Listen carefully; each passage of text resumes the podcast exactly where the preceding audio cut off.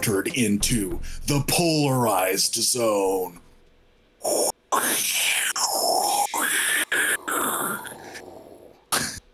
Where movies are a whole lot of things, but the most important thing is they're polarized. Polar, polarized as in like co- it's cold too. Ooh, polar, ooh, polar, ooh, but on a more serious note, welcome to the podcast. This is Polarized Pod. This is a podcast about polarizing movies, Coming polarizing from in the, South Pole or the North Pole. Brr, from Russia. We're we're in a spaceship right now. it's Buried it's underground, you say? Ooh, chilly. It's cold, but not cold enough to keep J.K. Simmons' biceps in his shirt. hey, he said he was gonna get his coat. Okay, he got his coat. he didn't need to a coat second. those muscles. Will keep him warm any day of the goddamn week. this is a podcast about J.K. Simmons and how buff he is. Oh my god, that could be the whole thing. that could be the whole thing. So we're about to think spend. Shredded, shredded Santa Claus was the reference, right? Yeah, absolutely. Yes. Yeah. yes. And he gave a knowing glance. Or jacked grandpa. yeah. He But, had that uh, uh, that Palm was it Palm Springs body? yeah. He, oh, he had. Oh, What he was had that. Palm originally? So I think he just. Okay. Well, let, let me just. I'm Finish getting the ahead of myself. I'm getting ahead of We myself. are- You see we how will get into it it. You, you, you, everybody, yeah. Now just you know, little little peek as to what we're going to talk about. Uh, but yeah, this is a polarize the pod, uh, a podcast about polarizing movies, polarizing in the sense of Rotten Tomatoes score. It could be critics love it, audiences hate it, or vice versa. Today we are talking the buff J.K. Simmons vehicle, the Tomorrow War. and I can Mike do Mitchell, the Mr. Slice. The Spoon Man himself. the Yeah. Spoon Man himself. Uh, yeah, You gotta, I- you I guess- gotta introduce yourself, my friend. Who, who are we talking? Yeah. Did you already do that yet? we are just chomping at the bit Oh, to talk so- about this we're movie. so happy we're to so be here. we're so jacked about and to be here. But uh, my name's cool. my name's Brandon Stables, and I couldn't talk about this movie with anybody else other than the two people we have. Spoiler alert: we got a guest. Um, with my co-host in did particular, though, Mr. James Lindsay. Yeah, how James- Hey, I was gonna ask that. I'm doing well. How about you? I'm doing great. Thank you very much. Fantastic. And uh Van fucking tastic. I'm feeling good. And so this is uh, as uh, you know, as excited we're both it seems like James seems excited, I seem excited. We're excited together. Um we have a guest today, another one of these guest episodes. And which I hope to do so much more because this these are always fun to bring in a new perspective just to also have um yeah i don't know It- it- me james you and i agree i feel like on most things we can get into what we're more focused in or tuned into and those will differ but overall through this which has just been such a uh, kind of a fun thing about this is we're talking about polarized movies but we end up we you and me end up agreeing a majority of the I time know. And a lot There- of them are like 60, 70 percenters lately are kind of like, yeah, Mm-hmm. it's pretty good. it's, and it's kind of boring probably when everyone's all polarized and we're like, yeah, we're in the middle. right like they're just assuming i well we started I guess off with more like so like the romantic comedies that certain one side or the other didn't like a, about a boy or if we can can we talk about sweet the sweetest thing fiasco as well what happened with that or yeah we can talk we, well uh, yeah let's talk about it. anybody who's listening and watching out there we had a fiasco uh james take it away Oh well, we did uh, the holiday last time, and uh, we had a long discussions about Cameron Diaz and everyone's feelings about her, uh, and we thought it would be good to follow up with another Cameron Diaz vehicle, if I can borrow uh, the the term from Brandon. Uh, and we decided to do the sweetest thing. Um, we recorded a whole long podcast, just me and Brandon. Like, like I think it was two hours about the sweetest thing. This dumbass fucking uh, Just getting into comedy, it. Like, and and it's we got into it. We got fucking into it. The the sweetest thing we got into, and uh, I completely messed up the audio, and my voice is not existent in the file, so it's just all of Brandon's thoughts on on everything. So that exists out there. I can put that out there, and it'll just be Brandon talking. No one wants to with hear that. no, no, no response whatsoever, and it could just be like a little Brandon monologue about the sweetest thing. I could put that together if anyone's interested. Yeah, let, I'm it, let, very interested. let us know because that would just it would sound like the ramblings of a madman uh, screaming out into a uh, just a bottomless pit or an empty void uh, j- just trying to figure out why mm-hmm. Cameron Diaz is you know I, well I was gonna say why she was as popular as she was but I think in, in those ramblings we got to it we can't get know, into it again now. No we're not I was get into- gonna I was gonna play it to Pink Floyd's The Wall and see if it lined up. and that hey and that voice you're hearing is our guest I'm sorry Yeah, enough enough. Enough, uh, No, I want to hear more we about had- the had- fiasco. I had to take care of some business. I, I'm sorry. I just wanted to get that out of the way out, the, out front. For like the, the one person out there is like, well, where's sweetest thing I've been waiting for? As you in, said like, at the end of the but- holiday you were going to talk about the sweetest thing. What is this? I've been Um. All right. I kn- yes. But uh, so we have a guest today, uh, a good friend of the two of ours, somebody who I thought about incorporating into this because of this movie where it's a sci-fi movie, it's a science movie, it is something that this guest is I think overall like interested in and um I yeah, but also really into comedies as well and is a funny guy. Um we have Mike Sims on the podcast. Mike, how the hell are you? Guys, I could not be more excited. I am a longtime fan, and by long time I mean like the past couple months you guys have been doing this. But I I've been popping in here and there, and I, I love the show. I've also been working on my ventriloquism. I don't know if you guys can tell. Yes, we are currently streaming on Twitch, and Mike is frozen, um, but he continues to speak through his frozen body. Uh, and then every every now and then uh, he'll come back in, and, and then there will be a different frame that'll freeze on, and it's been pretty entertaining. Absolutely. That is the benefit of watching the Twitch stream. Yeah, Uh, f- so absolutely. we're so just a, Absolutely. li- a, li- you, You know could have experienced the sweetest thing where if somebody were have exper- watching, right. They would have been like, "Hey, dude, your audio isn't fucking working," but yeah. nobody was watching, so we didn't get to find out about that. So um it's still our fault. oh yeah. Oh, we're yeah. not bl- we're not blaming non-existent audience but Yeah, where were you guys? Come on. Hey, where were you? But anyways, um, Yeah. I want to I want to talk about since we got we got a guest and everything. Um, before we get into the movie briefly, Yeah. I was I was curious if we can get into maybe some of like Mike's movie interests or or maybe some some genres that you lean towards or if you have favorites. I don't know. Sometimes I have a hard time with the favorite question of like. Yeah, I was gonna say. thing. Uh, and know. especially like it's day of the week, I could pick something different, but maybe like certain leanings. Do you like a movie like Tomorrow War? Is this something up your up your alley, or is this a new experience for you? Yeah, I mean, it's like Brandon kind of nailed it because sci-fi is for sure. Like, I mean, I remember growing up, one of my favorite movies as a kid. Like my family, we watched Close Encounter of the Third Kind, like over and over and over again, right? such a good movie. Dude, so freaking good. Richard Dreyfuss, Steven Yeah. Spielberg, everyone's like super fucking young, right? Um, so yeah, very very cool to see to see like those kinds of movies. But I there's like a difference between a movie like you know Close Encounters and then uh, Tomorrow War. But yeah, I I generally do like these movies, and I, I'm very like excited to actually talk about this one because I have like pet peeves with these types of movies, but also like Mhm. at sometimes I'm just like, you know, this just looks cool, and like I'm excited about it. So, but yeah, overall genres like sci-fi is definitely something um, I I like watching. Same, dude. It's it's something that I think I don't know.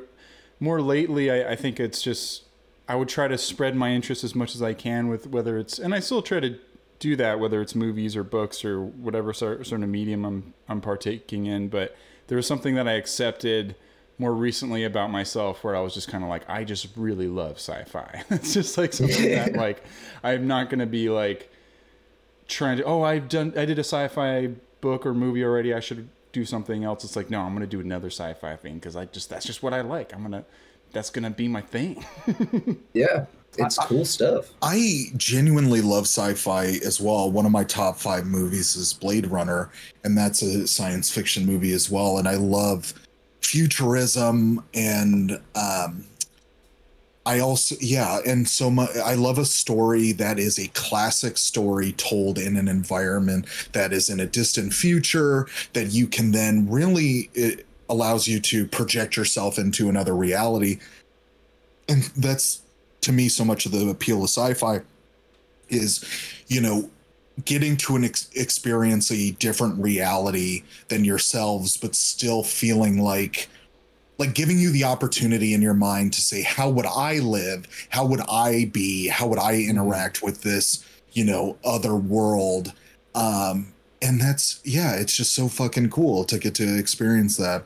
And i yeah i love sci-fi a lot. I mean close encounters um of the third or what is it the Yeah, third kind. third, Third kind, kind. right I, for Yeah. some reason I'm, I was thinking fourth kind i don't know why There's only one more. Yeah, I think the fourth kind is the last kind. Actually, maybe not. I don't know. No, there's like some horror movie, the fourth kind. It's like I don't know if it's an exorcism or I thought.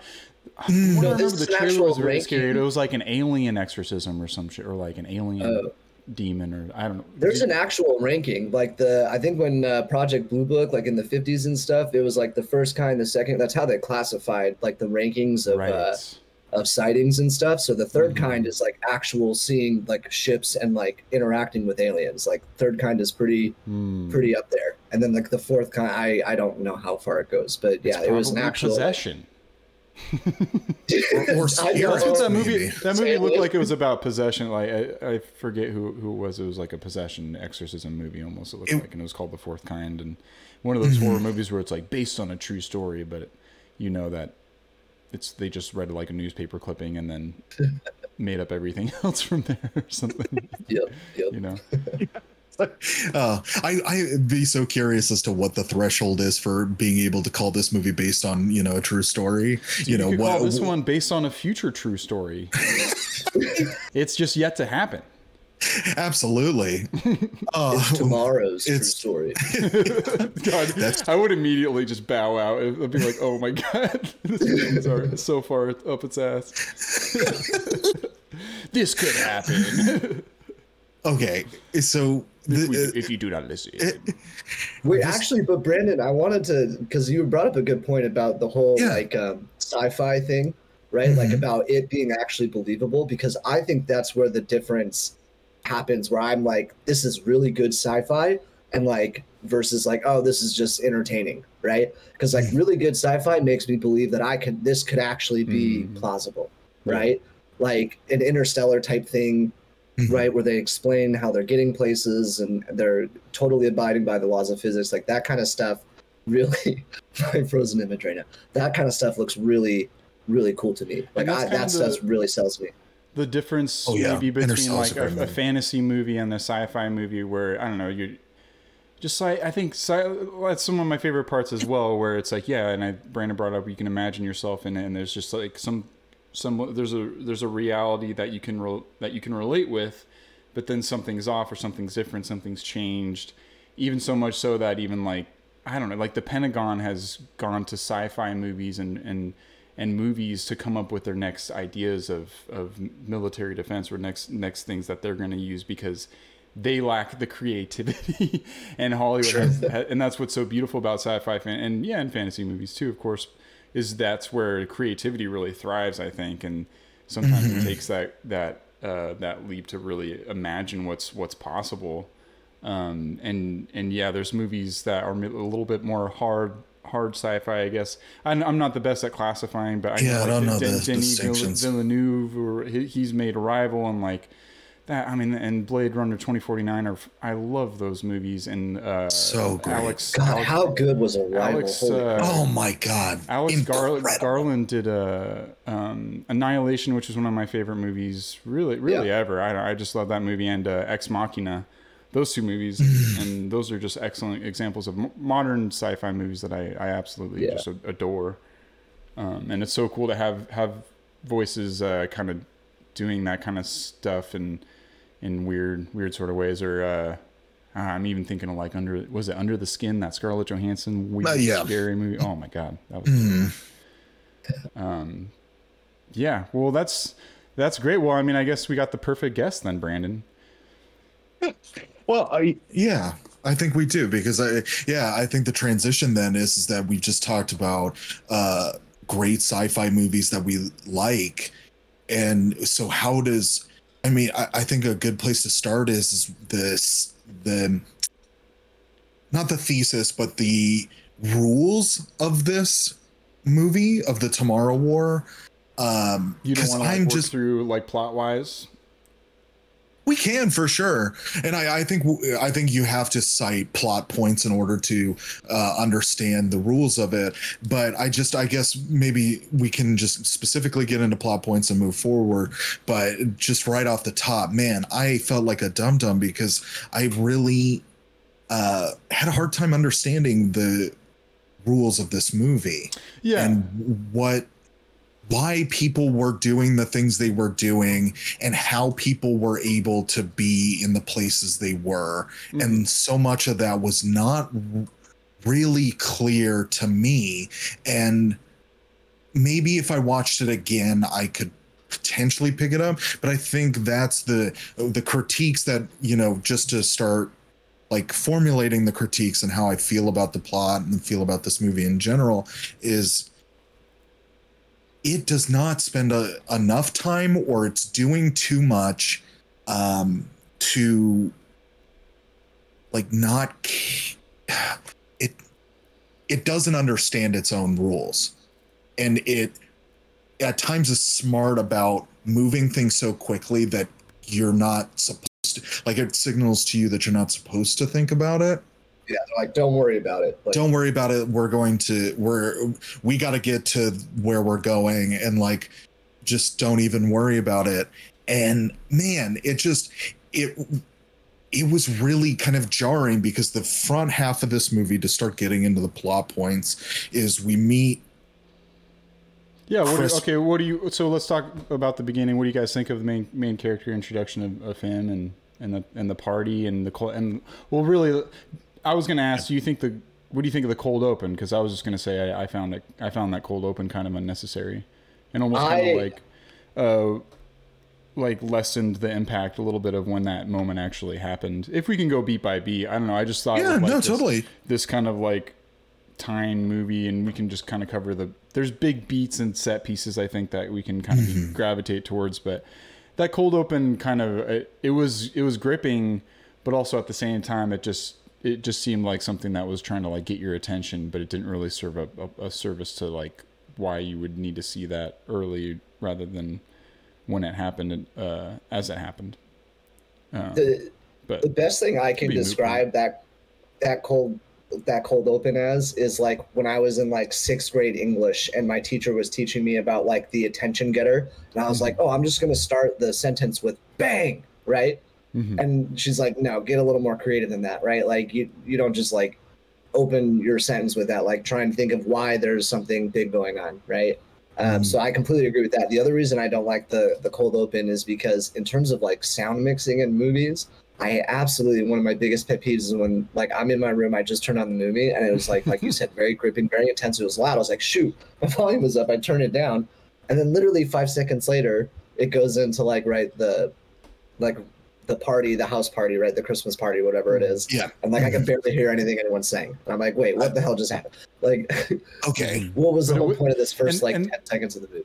there was nothing that was uh, different material than what was already shown in that scene later on in the movie. It's the exact same thing, Yeah. and, and it just almost looked like a, a cut or an editing decision to to draw people into action. And I think if I can make, yeah, I won't go into like a whole my whole thesis or anything, but I, I will say that I do think that this movie might be m- more so an action movie and then a sci-fi movie because it, it's, sure. it's just like focus on on the action element of it um, and the sci-fi caters to those action moments i i think and and Yeah. there it seemed like they were mo- like they were trying to time out the action in a way, and I think maybe the beginning leading up to everything when he before he time jumped and all, and all that stuff. It's like let's get something in there to like let them know that shit's gonna go haywire. but when shit actually did go haywire, man, I I was like, fuck, this is crazy. But then also I was like, oh, I kind of already saw this, and I was trying to imagine myself like seeing that moment for the first time as it was happening, you know.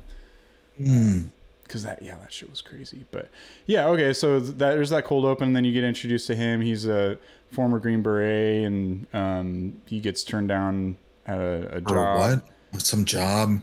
I don't know exactly what that was like. What he was applying for, but he Get was. used to how vague things are yeah. in this movie. and then he's at a party where it, where it looks like no one's helping him carry anything in, except like his. But it's like his house. It's his house, right? He's doing the trash and all that stuff. But Yeah. I don't know. Just he's like the host. No one's like, oh, can I get you? Can I help you with that? They're just kind of like, oh, thanks. Anyways. Yeah, right. Like he's the pizza guy in his own house. Everybody's just you know, already at, at his, you know, at the party, and he shows up his own party. shows up late to his own thing, and um, yeah, kind of inconsiderate a little bit. It seemed like where he, you know, he was doing his own thing and being kind of cagey about what was going on. Um, which I think that's foreshadowing for stuff later in the movie. Um, because like I think they're really trying to Everything sell hard that it's like, hey, this might Everything be like an is foreshadowed. unsettled. Right, like this this this life right now seems a little bit stale, right? This seems like things aren't going well. They were really trying to get that point across. I feel like early on because you know, you get to the the uh, what's the name in movies? Like basically the call to action where Yeah, it's yeah. That's a that's a fine way to describe it. it's like the soccer game, right? Because there, there's a soccer game on at the party, right? Like they're watching the World soccer Cup. game. Is it the World Cup? Yeah, yeah, Mhm, exactly. That's, And and so that's the- why they all transport there to get everyone's attention. The Yeah. whole world's watching. But see, that's where I like what you said about the action movie first thing, or maybe like action sci-fi kind of thing. But like all that stuff in this movie, that's like one positive thing I will say. Like all the stuff looked really cool, um, especially with that soccer stadium. Like how when they went to the direct to that guy who's like going for goal, right? And then all of a sudden, like all Yeah, these people from yeah. the future are coming in. I was like, dude, this is fucking sick. Like that's kind of cool. Yep. Yeah, suspenseful. I, I thought, and you know, I, I, I will say, I, I, I overall uh, enjoyed this movie, and uh, the, I thought the suspense of those moments were effective, and um, I totally ag- agree with like the the things don't make sense, and it is convoluted, uh, and Like- very vague with everything. Uh, but it's it's veering on almost a two and a half hour movie and it would take kind of like those jumps to kind of get get to be able to do everything that they were able to do within the movie and I was happy to kind of like jump through some some stuff and and and not get too bogged down with some of the rules. I really didn't want a movie that this kind of movie to be bogged down with rules. It didn't have the time to like really go into some of the nitty nitty gritty of it, and it did just kind of blow over on it. And if I can totally understand if yeah, if someone's not into that kind of like sci-fi kind of movie, um, yeah, wants more some kind of hard hitting rather than action, fun, entertainment sort of thing, and not really uh, being drawn to this because it's just. I, it's maybe kind of Christopher Nolan light a little bit, like with kind of just like what- the, yeah. what if this and what if that and it's kind of has this l- sort of nice loop that comes together at the end as as well and it's uh um but yeah the action kind of takes takes precedent um but yeah that whole thing happens at the the soccer game and he has a moment with his daughter um who's Man, just that, that sort of daughter Nolan like doing this movie?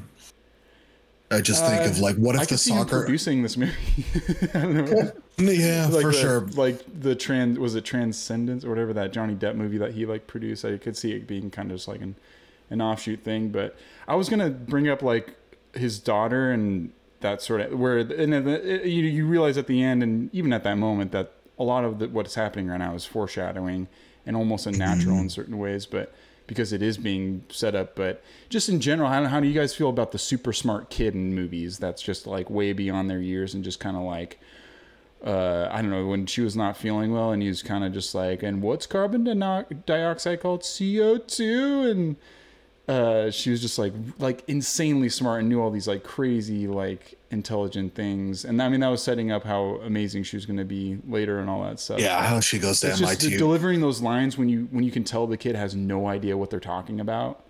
Mhm, and they're just sure. like trying to trying to deliver that stuff. I don't know that that was something that kind of just like is a little heavy handed. There's some heavy handed stuff in, in this movie. there's a lot of heavy-handed stuff you know uh like uh what is it rachel gilpin? I can't what it right? No betty gilpin. Betty. um sorry yeah betty. Um she is taking care of uh war survivors and she's some sort of uh, therapist or a psychologist it's uh, kind of unclear. She's really given so little to do which i think is w- when you start getting into like potentially scathing indictments of it is, is like uh, betty gilpin's character has very little agency and little to do. She's uh, her you hear so much about relationship stuff with her and chris pratt from their daughter and it's all incredibly vague.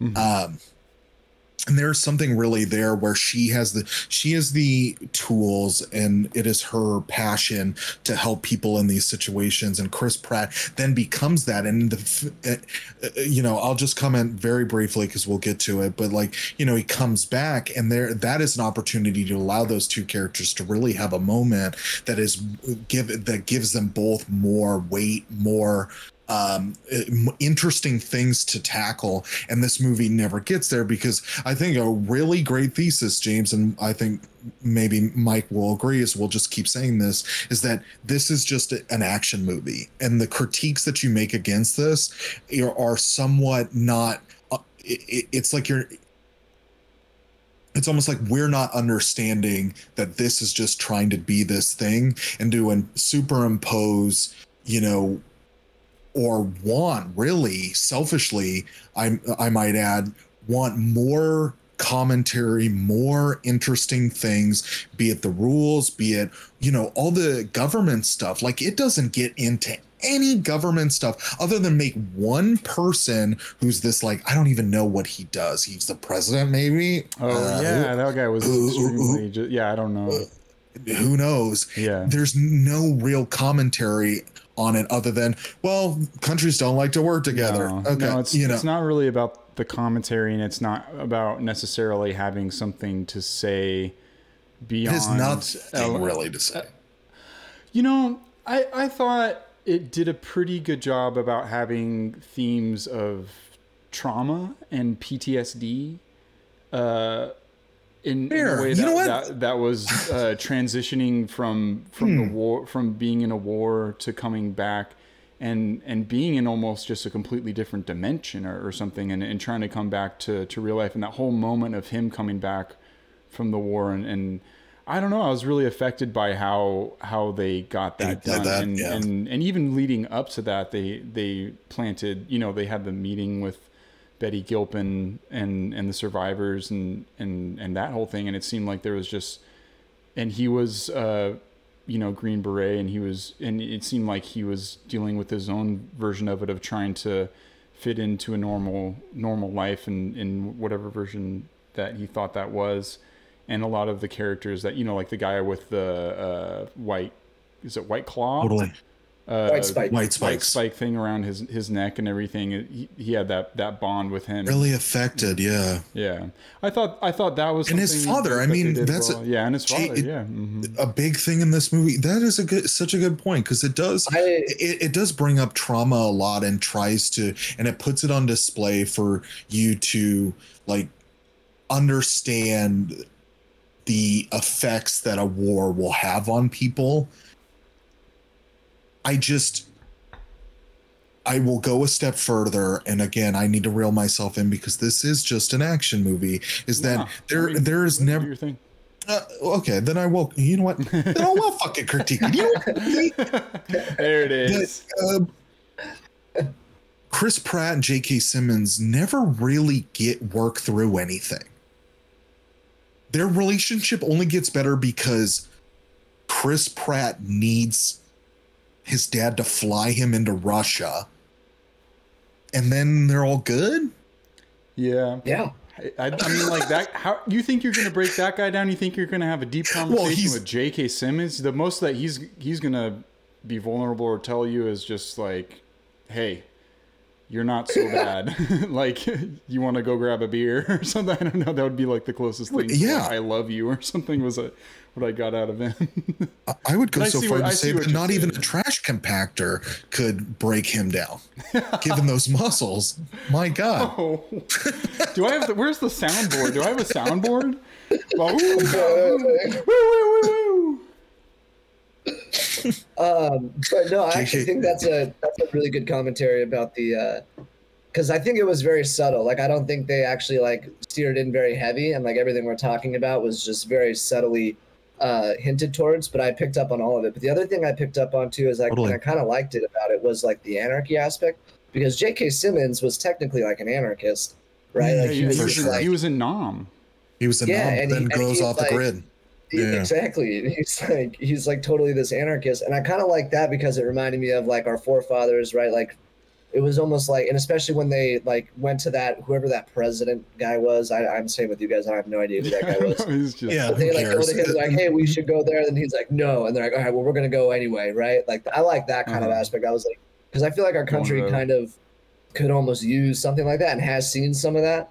Like now in the news, especially right with like everything that's been going on. There's even Mhm. um, like communities trying out like significantly reducing police funding and all this other stuff. So it was like kind of interesting to see those two ties. And I'm like, I kind of like that, how I think we should be thinking about those things because, you know, I think that's a pretty big topic in, in America today for sure. this just made me think of and i, I really am um, asking for help on this is can you explain to me either one of you or collectively why normal people needed to be in the draft It just had to be people who were going to die, and that was what boiled down the draft. but everybody's gonna die wait what Uh, so who who were going to be dead at the point that they were sending them? Yeah, because you couldn't Because they be didn't want a paradox. They didn't want them to meet Yeah. themselves in the future. Yeah. You couldn't So that, Whoa. that those, and then the people that were training them were all young people that had not been born by the time it started, or like right. and so th- Or they, they- were be I had to like pause that and kind of think about that was the hardest little part to wrap Okay. myself around like and then it was right Mike it was like young people from the future coming Yep. back that had not Yep. been born by the time that they were going to and they were training the people that were going to die before those young people were even born Well, it's. I think it's a mix. I think it like or you were before either the very war started young. or whatever you were either very young yeah you're either very young um, or you were not born yet so i'm pretty sure the people that the only the people that came back were people that were not alive yet so i think james is correct there because technically chris pratt's daughter in the movie was born and she did not come back in the initial wave Mhm. right she stayed over in the future And then the one Uh, like leading person that kind of the woman that announced at the Mm. at the soccer game where she's like, "I served under your daughter. She was amazing." yeah exactly Yeah, very striking person god every time she was on screen i was like just completely She captivated yeah. because I she just Yeah, has she was- she just has these piercing eyes and this just very chiseled like Yeah. face and, And just you deliver them so the, straight the message of the movie right at the beginning, like really just the such confidence and- yeah. And she also didn't have a microphone and was able to project her voice to that whole stadium. absolutely the For techno- They have the technology for it. It's fine. and and everybody in the world just accepted what they had to say is the truth Well, people was were rioting. I thought that- I thought the rioting, like, well, people didn't like. There was a lot of the montages of like newscasts, right? Riots kind of like stuff, the yeah. cheesy, kind of like stereotypical, like tropey sort of shit, and sci-fi sort of like, let's go to the montage of all the news sources, like reporting on everything to to move the exposition along, because we can't have one character be able to express all these things that are happening worldwide. But uh, yeah, I, I I appreciate that people were just like riot, like there was that element. Maybe later a little bit more so that they were just rioting and freaking out over over everything leading. Because if if the world was told that, like, and I don't know, I was waiting for that commentary, sort of like where what- would they okay, yeah. they were the ones who actually started the war. There was going to be some sort of like loop where at the end they find out that they were the ones that created Ooh, the aliens really the interesting. time or, Ah, or something interesting. like Right. that. I was really waiting for it to be like the daughter like started something by trying to like fix it because like everyone was so Hmm. paranoid and freaked out that a war was coming that they actually their paranoia Started the thing that, war. like started it Yeah. and then that Oh, like so would be, much like, more interesting. would be like the perfect loop of of everything Mhm. you know James, you're giving this movie way too much credit. I had my expectations very low at the beginning. Well, ah, that's the thing is like it, it, that'd be a, maybe a hard thing to explain, or maybe you would have to get more into it. But the whole fucking alien meeting the thing, meeting Edge of Tomorrow. This is really what that movie, this movie was. Yeah, like, for sure, Edge yeah. of Tomorrow action meets like aliens and the thing. At The the, Thing. end, uh, kind Kinda, of like- yeah. Oh wow! At least I thought like- War of the Worlds needs Fast Nine. Honestly, oh, that's such a better framing of that War of the because because good. w- w- I this is also very su- I haven't seen um uh space trooper or what is it? Is it space troopers? Oh, Starship Troopers. Starship Troopers, right? Sorry. Um, very Starship Troopers vibe to me because in that movie there is a mandatory like enlistment, um, Totally. and you're fighting uh, four-legged aliens. It's kind of a big, big, a big thing that made me think of that movie. I'm like, oh yeah, this is Well, you know, I, I was researching reviews and I'm stealing one. I I'm not sure if I can pull it. out. I should I should be giving someone credit, but that was one of the critics like didn't like this movie because they thought it was Starship Troopers without the satire or commentary, which is like Eh, an excellent point. You know, because like Excellent that's the, point. That's the beautiful part about Starship Troopers is that like it's very tongue in cheek everything that's going on, and this movie's. I still think it's it's not too self serious to not be fun, and I and I think the comedy doesn't overstay its welcome, which is like very hard to do in this day and age. I feel like Well, in action oh, movies and oh, everything. let's but, talk like yeah. I think the comedy isn't great, but it's not so bad that you're like, man, someone just ripped a stinky fart in here, and I can't like focus. right. I, oh, we, we- I can uh, continue to yeah. enjoy the movie. That didn't really land, but whatever. We can continue to enjoy the movie. I don't know because it was just it was handled more calmly than like I, I still think a Jurassic World two or the comedy in that movie just made me really upset. Yeah. Rather than like put me at ease and make me laugh and be like, oh, that was something some comedic relief to let's get back to dinosaurs. It was just like, ugh, now I'm upset. I mean, so much, uh, so much of that is to the credit of Sam Richardson, right? Oh, he was great. Yeah, he's awesome. Like, I, I, th- it just speaks volumes that he is such a genuine person that it comes out in his acting, and then the jokes that he's making land. I, I don't, I don't, I think he was a little much at times, Sure. or he was just too like corny. Sure. uh, for lack of a better term, but it It, was came his from job it- to be comedic relief, and it wasn't like everyone else was doing that shit too. And right. I mean, there was there was some, and there was like it was just subtle. I, and then even the, the fucking Mike Mitchell stuff. I know that I was just like, like my I was perked up waiting for him to do stuff because I was Yeah. like, oh, Mike Mitchell. Oh, what was one of it? Oh man, the, well, it was his name Sam Richardson. The part I, I just thinking of some of the comedic beats. The part where he was like stuttering, like when he was trying to explain this. I was trying to remember. He was. It was so funny when he was like trying trying to explain something and he was stuttering to the guy with the claw. Yeah. when we were in recruiting mm-hmm. was so great. That's Sam Richardson, yeah. Mike was- Mitchell like introducing himself like as Nora, and she's like, "What's your name, Nora? What's your name, Nora?" yeah. Oh wait, yeah, no, Oh no, Oh, that man, was amazing, So great.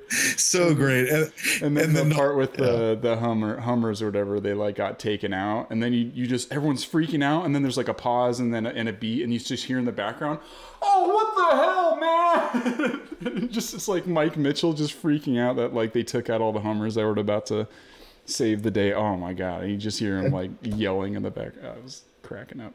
Anyways, Just I- seeing him in the background was fantastic. Yeah, was so just has that look on his face, or is just like, oh, what, what's holy shit, what's going on here?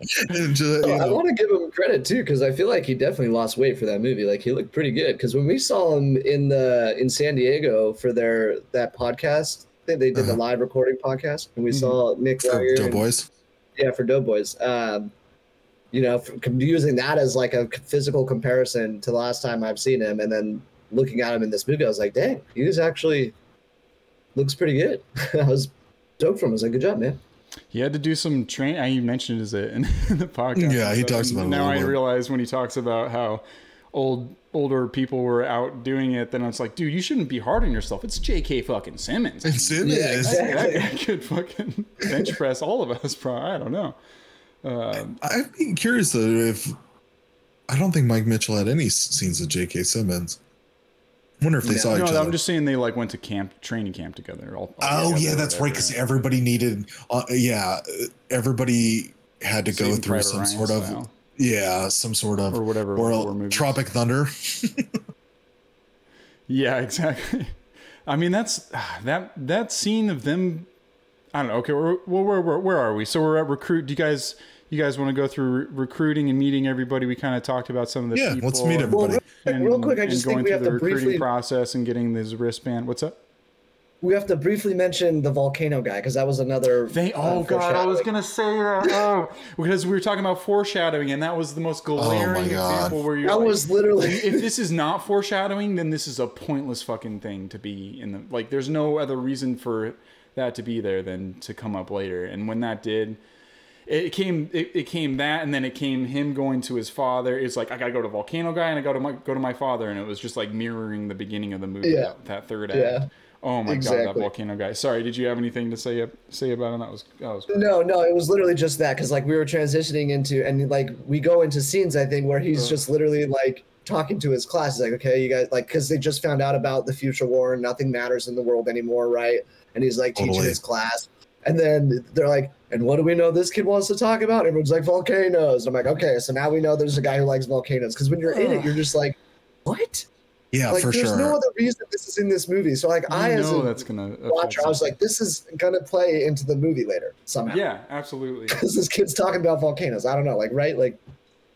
So yeah, and then and then then we get to that point where it's basically just like okay, Chris Pratt is like now that's that's essentially his like call to action where everyone feels like it's hopeless and he's like no I'm gonna go save the world for my daughter. Well, he gets his te- that text, yeah, right after. Yeah. yeah, like he has to go after that, report. yeah, so- He has to go like report for the enlistment, which I thought was interesting too, because like so basically he gets there and he finds out like the deployment is like only seven days long, and we're getting mm-hmm. more into the rules, right? Where this is Yeah. another kind of thing that was weird because in the very beginning of the movie, right, it's like him falling and everyone's falling, and we're getting close to that part where that actually happens, Yeah. and it's just so weird to see like all these rules where it's like oh yeah the the white spikes like go to sleep on the seventh day but then like right, we call that the Sabbath. yeah.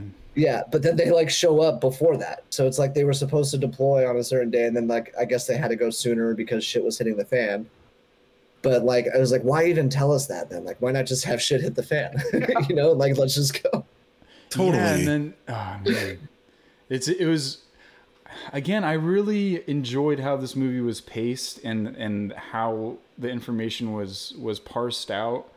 Um, because yeah, I think after the fact, and if I were to watch it again, I would probably like start to think more about every little every little thing and start to question it and be like, well, that doesn't really like make Yeah. make a bunch of sense. But being like, you know, and I know you talked about this, Brandon, just having certain characters be audience surrogates, and and you kind of feel in that in that kind of thrust into the recruiting process of, and not knowing anything as Chris Pratt, Chris Pratt in that moment, kind of being like that that surrogate in that situation as well, where it's just kind of like, and even going and going to war and just being like, you know, uh, yeah, I don't know. You just like, I mean, a lot of those people. All, all, I mean, that was the point. They weren't young or whatever, but and that was kind of an interesting dynamic as well. Them not being young, but just not being familiar with, with, uh, with the military, with with battle, with with uh, weaponry, and and all this stuff, and having all those people going in together to to experience that was an interesting,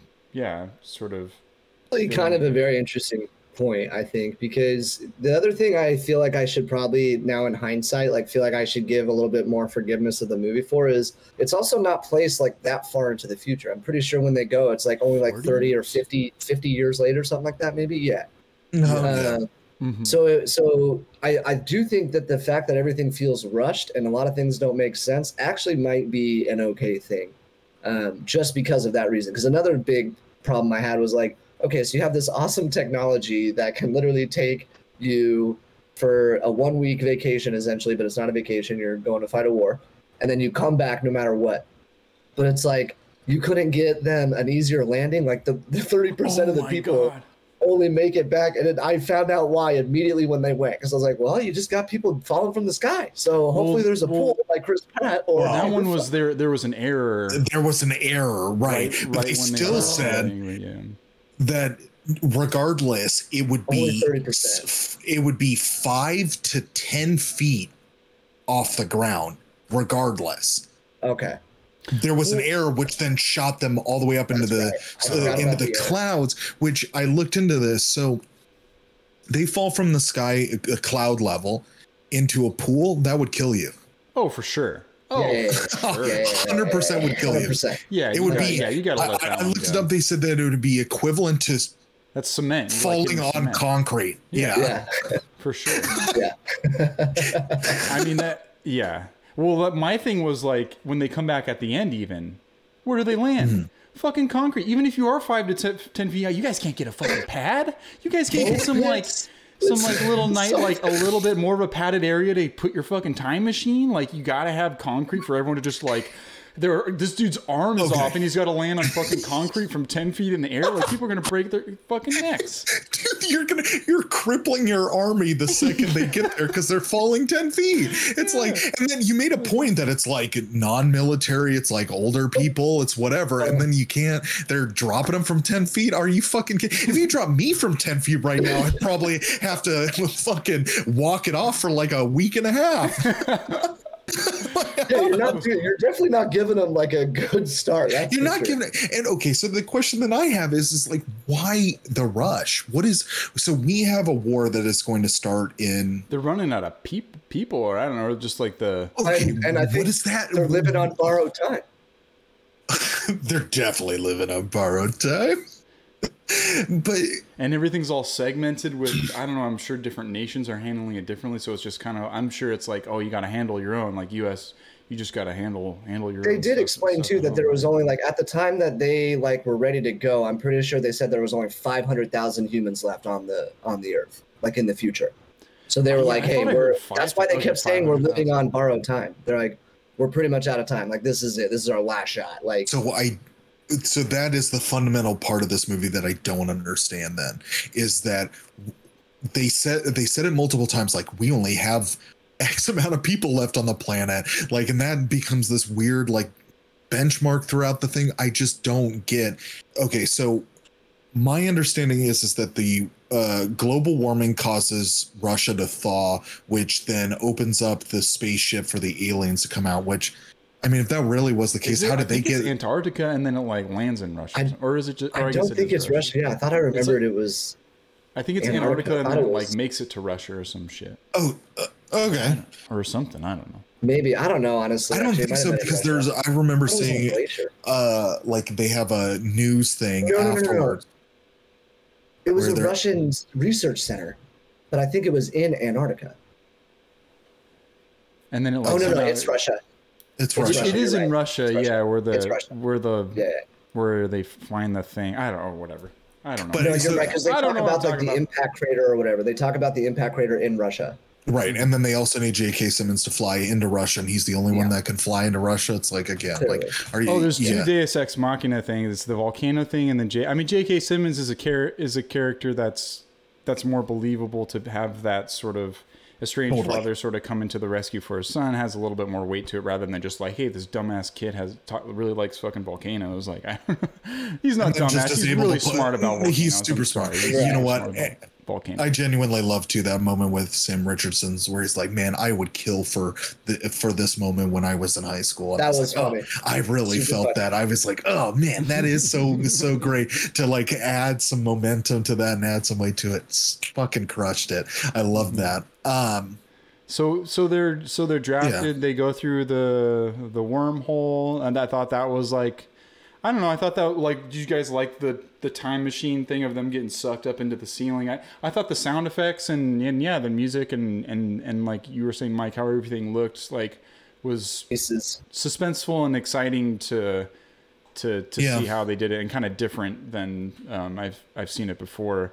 And then fall, I that falling from the clouds, I thought that was like very effective. I don't know, I thought Totally. I was, I was freaking out, especially again like when I saw it like not not the cold open, but later on like the the full extent of the scene. people just smacking into buildings. And Yeah. Yeah. Like, it was fucking rough, dude. I was like, holy shit. And I was like, but then at a certain point, and maybe this is weird. How is this weird for me to PG-13? say? But I was like, they could have gone a bit further. I don't know. There's some sort of thing where like this this had edge to it and more edge than I thought of like kind of being very gritty, but there was also some sort of like it could it could have pushed things even a little bit. That's a I don't know. I don't want to criticize too more. So it is PG thirteen. PG. Yeah, there was. It's I like PG-13. PG. They had some really good, uh, really good suspense, suspense and like creepy moments and and and uh, scary imagery. But falling from the clouds and just like that. Oh man, that was just like very scary way to just be sent into the future. Man, like I was. It set the like, it set the so theme exciting. honestly. It set the theme for me like what they what they were about to do. I was like oh okay here we go like now we're starting to get into the thick of it. And then we also that's when we get our like basic first introduction into to a white spike. And i i really like the way those look. I thought those That- looked really cool That first Like, that introduction whole- was was really good. Yeah, where it was like Yeah. looking up the stairwell and it just kind of like had the light on it and was making that crazy fucking sound. well and you yeah. could see like anatomically how they were advantageous to humans like that they did very well i think like it's like okay you can really quickly understand why these things are dangerous and you know like like how cool they are because they had shields right they had like reactive armor that could like like they could cover themselves with and And had like and then they uh, they had those Spikes that they shot yeah. exactly like that was that was i thought those were really cool I, I was like a big fan of the white spikes i was like these are cool They There were was much this- much yeah. cooler than I thought they would be. I think going into this movie, I did not think that I was gonna like it, and uh, yeah, I, totally. a part of the reason was was when I watched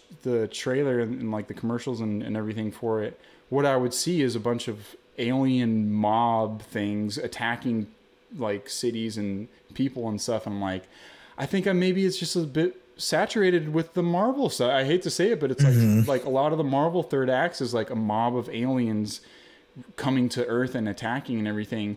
Go, but watching the movie, they built it up in a really effective way, and I didn't. I was not sick of the aliens, and I thought they explored it. Um, their yeah, their anatomy and, and the world building around them was was just enough where I was spooked out by them and, and didn't get sick of them because they do use them. I, they use them a lot. I mean, I seeing the armies of of a mob. You, you know, you you would think you would. A lot of times you start to care less about it, and you're like disaffected by by it and everything. But I think yeah, having that queen was like aliens, you know, where it, it put more of like a hierarchy to it, like a queen bee sort of thing.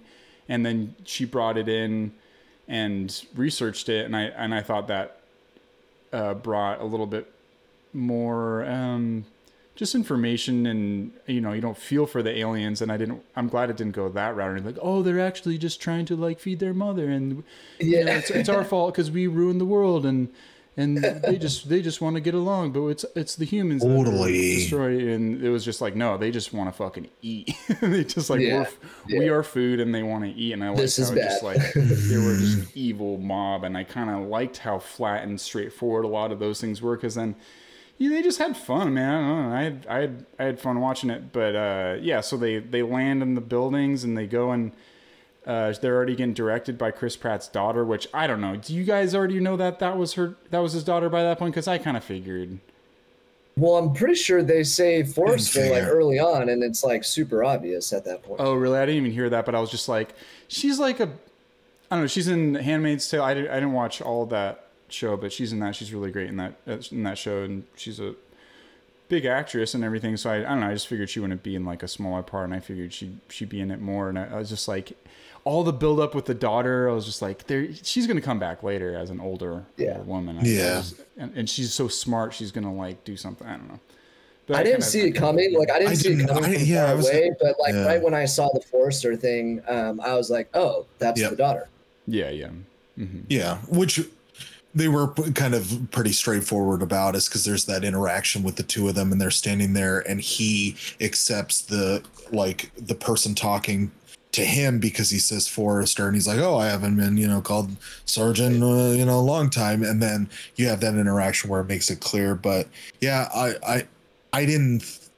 I didn't consider it even before it happened because we've just been introduced to so many characters. And then the movie also sets a precedent pretty early on with, unfortunately, with Mike Mitchell, where it will give characters the time of day and then just kill them. Like I seriously yeah. thought that we were going to see uh, Mike Mitchell come back. Like maybe it was something to do with the time of it all. Mary Lynn as well.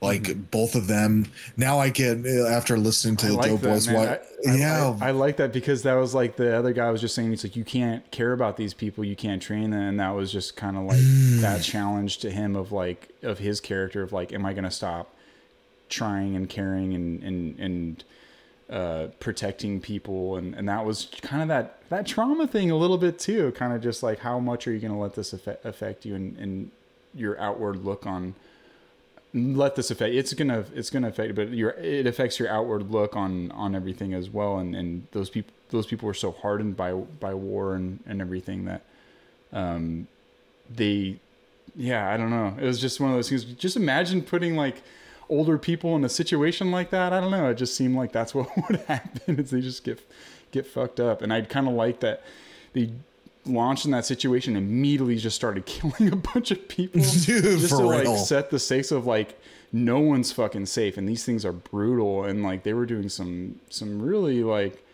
hardcore stuff to these to these people.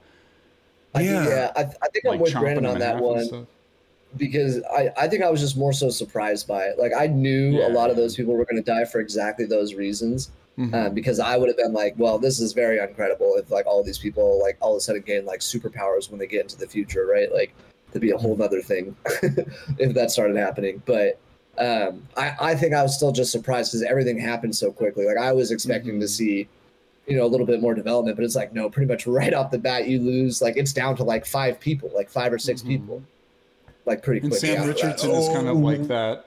Uh, I guess surrogate for those those people. He kind of represents like the the average exactly. average the Joe one that made been, it. Been mm-hmm. caught up in all of this. Yeah, I guess I just I didn't feel the weight that you're describing. I can understand that being in a better movie, but I don't think this movie, in my mind, effectively does that. Where I feel the like I feel the um that Chris Pratt feels the loss of those people. I think it because it moves into the daughter stuff almost immediately after that. So there really isn't so much of like the weight of people being lost and dying in this war. It's just more so gets very specific to what's happening in his life and what is the future of his life. So it just then becomes a loss of comedy and fun.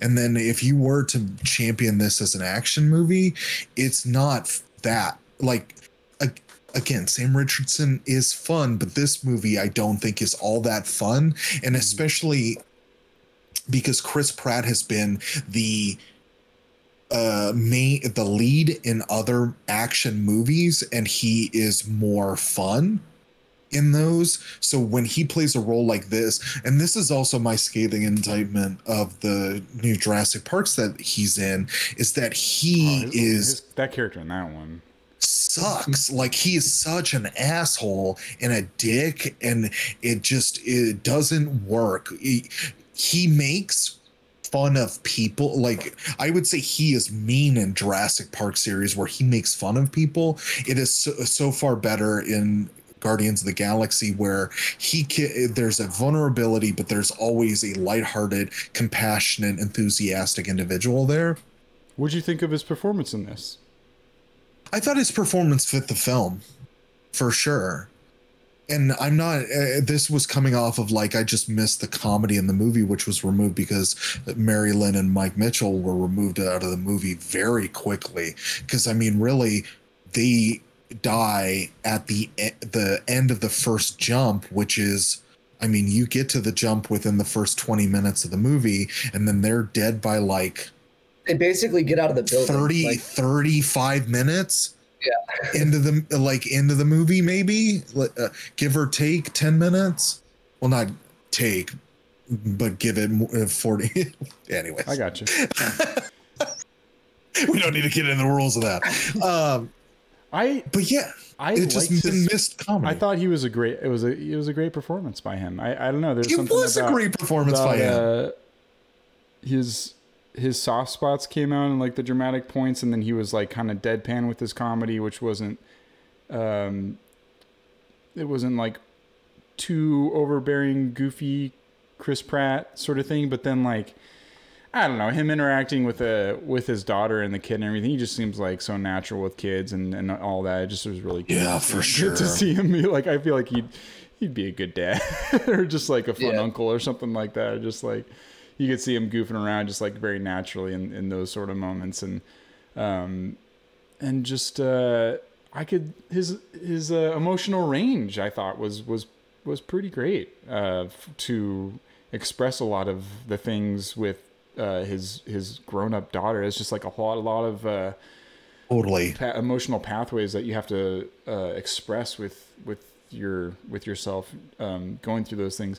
That being said, I do think the moment with them researching the mother alien and that whole sequence just drags the movie to a halt and is my my least favorite part of the movie is is how, 110%. how like I feel I feel like elongated that that sequences, and I was trying to find the point of it. Besides, just like there's a fair amount of montages to move exposition along, and watching numbers go up on a screen of like Bond. 50%, Bond, 60%, Bond, 70%, and then be, being like, ah, we gotta get this, ah, we gotta get that. It was just kind of like, they had their moments to connect, and and and sh- they're both great, great uh, performances from them, but it just didn't really go anywhere for me. Besides the fact that she's like a hard worker and she discusses like the history with them, uh, but that's on the beach more so. If they just had that scene on the beach where she's expressing everything that happened between the two of them when he was uh, when he left, I thought that would have been enough. The all the extra stuff, and then like her her other buddy that she, he like comes in, never talked to this dude once. He has had like one line when they're trying to capture the mother, and he's just like, "Yeah, she works too hard." Oh my god, that guy's like, mustache why, too Why do we need this right now? me And he's just like, "Yeah, man, like she just won't." Persistence. yeah, and it's just like, why? That was completely pointless to me. I'm just like, man, this Were they fucking? Was that the whole oh, insinuation? is that oh maybe is that- yeah. yeah? Because I I got that type of vibe that they were fucking and like he's in love with her. But again, they're you didn't need that character to tell you that she is persistent. Hmm. Maybe I think there is in like maybe some type of like writing rule or thing where it is good to add validity to a person's actions through the opinion of somebody else. And so, like, we needed that person to comment uh, kind of from the outside of how she's doing because they're not at that point in their relationship where she's going to tell him how she's feeling. But the problem is, is that we just got done with some real emotional work that I think you just got to keep keep that going a little bit more, maybe, or step on the gas. And I, I just not- thought it was accomplished in that beach scene where she was expressing. Right, yeah, that or that. that was a great. Think she pretty much is a monologue by her, and, and she's saying everything that happened. And I thought that uh, accomplished a lot of what needed to be done. I guess the sort of thing of like he helped create the toxin, and that's why she needed him to come back was to help her or something. But then even that was like he the whole conflict there was like him going to her and be like, "Hey, let me help you," and she's like, "No, I don't need your help." And then he goes away and then talks to buddy buddy old pal over there. And he's like, ah, man, yeah, she just works too hard. And he comes back, he's like, please let me help you. And then he does, and then it works. So it's like, do you want me to help you? Do you not? Do you not want me to help you? Like, why am I here? Why did you pick me, your father, to come back of all these people? Like, if you don't want me to help you with this toxin, um, but he does. And it's just, but if that was just a little bit more streamlined, I think that would have Totally. helped, this, helped this movie a lot. Like, cut it to like a closer to a two-hour sort of thing. Because looking back on it, that provided the least. Uh, I mean the emotional weight of of her dying in that moment, him coming back, and the, all the trauma, traumatic stuff that he went through, and then coming back to the real life, and then seeing his daughter. The emotional weight of that moment was informed by some of that uh, of what happened, but I still think it could have, yeah, could have been streamlined. That that moment on the beach was really great, and I, they could have uh, focused really just on that and moved it along. It It was cool Yeah. seeing the alien up close, kind of. But I don't know. I would, if anything, I'd just get into the body horror of the alien and start like really dissecting it and looking at it, or not dissecting it, but being like, uh, I don't know, what is the zombie movie where they're just like zo- di- dissecting the zombie and shit, just Yeah. you know whatever. I think I think actually we already talked about Arrival, where um, what's his name, Jason Ritter. Where is that his name? No. Yeah. Uh, yeah, where he's like talking about the heptapods. He's like, a heptapod has this, this, and that. It can do this. We know this. We know that. It's like I would have liked something more like that instead of like what they had, what they had like with what you guys are talking about, um, the Sure. relationship. Like I, I would just want, I would completely like to skip that part. Like I think that was accomplished at the beach scene, like James said, like 100. percent Totally. uh, and at the beginning when she was a girl, you know. Yeah, exactly. Like they they were foreshadowing heavy very uh, early on in the movie. So like all that stuff was like, pretty pretty like explained. I think. Um, And, and even yeah, I just, just I like, thought it was oh, so oh, like- weird. Oh, sorry, continue. Well, I was just gonna say that I just thought it was like so so weird that that that part like the montage part Mhm. just made no sense to me at all. Like it was obvious that Chris Pratt was needed to help like to bring it back right Mhm. because for the whole paradox reason like the daughter even if she were to um like even whatever the outcome were to be with the daughter in the future like chris pratt had to go back because the daughter couldn't go back right because they Yeah. wanted to avoid like the whole paradox thing so it's like no matter that's what, I you was just gonna him. say too. Yeah, it was just like, why was he so hung up about that? He's just like, I can't leave you. It's like, what do you think? Well, I guess you didn't expect to meet your daughter, but it's like you can't bring her back. Like, what do you expect is Yeah. gonna happen? Like, I, you're you have to go back to fix it. Like that's the whole plan. And that they they got all hung up on that drama of it. I'm like, And, like, why are we talking about this? yeah, yeah i'm like I guess just that to part make made that no scene, sense the i scene did where he lets her go dramatic. What's that? I did I did all that logic in my head, exactly what you were Mhm. saying. Like I was like, no, they, like she they already made this clear, and now they're going back on. it. Like they can't go back on it. Like she she's already stuck in the future. She's never coming back. Like that was never an option. Yeah, they just they. I think the whole time travel timeline sort of uh, rules were expressed very haphazardly, very short shortly. In that, do you remember it, Mike, in the in the scene where they're explaining it, and the guy was talking about the rafts, like how there's two two rafts like flowing side by side, and they can like, Yeah. yeah. they're like they just keep flowing. Right. And Time so goes in a straight line.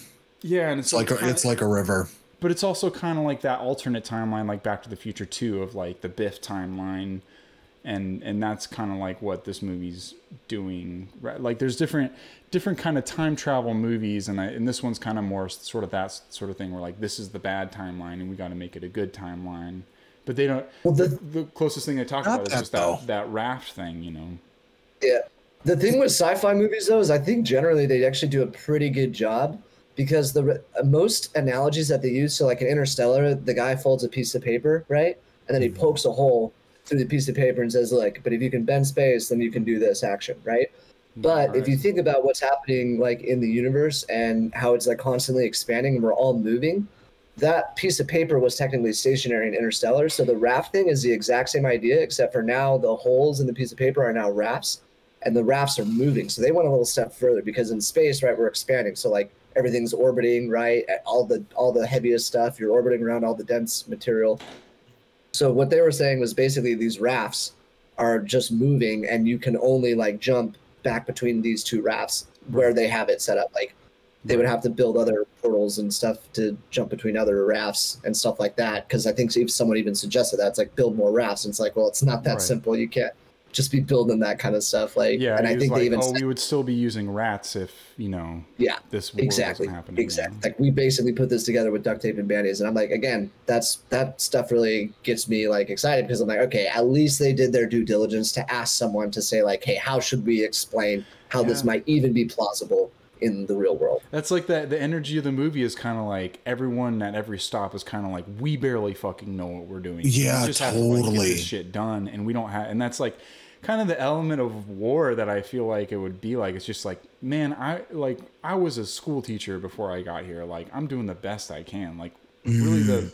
the point of all of this is just survival and and just trying to get back home. Like as far as objectives and and making the big moves, like who knows if we're really going to be the people that are going to be doing that. But um, there's just a lot that this movie, a lot of ideas that this movie proposes, and yeah, I think to accept that you're not going to get super deep on on Yeah. any which one, you know, whether it's time travel, whether it's aliens, whether it's global warm like climate change, volcanoes and uh, you know, like whatever that and we'll get to it, but the aliens that brought the other al- there's a whole separate set of aliens that brought these aliens Totally. here.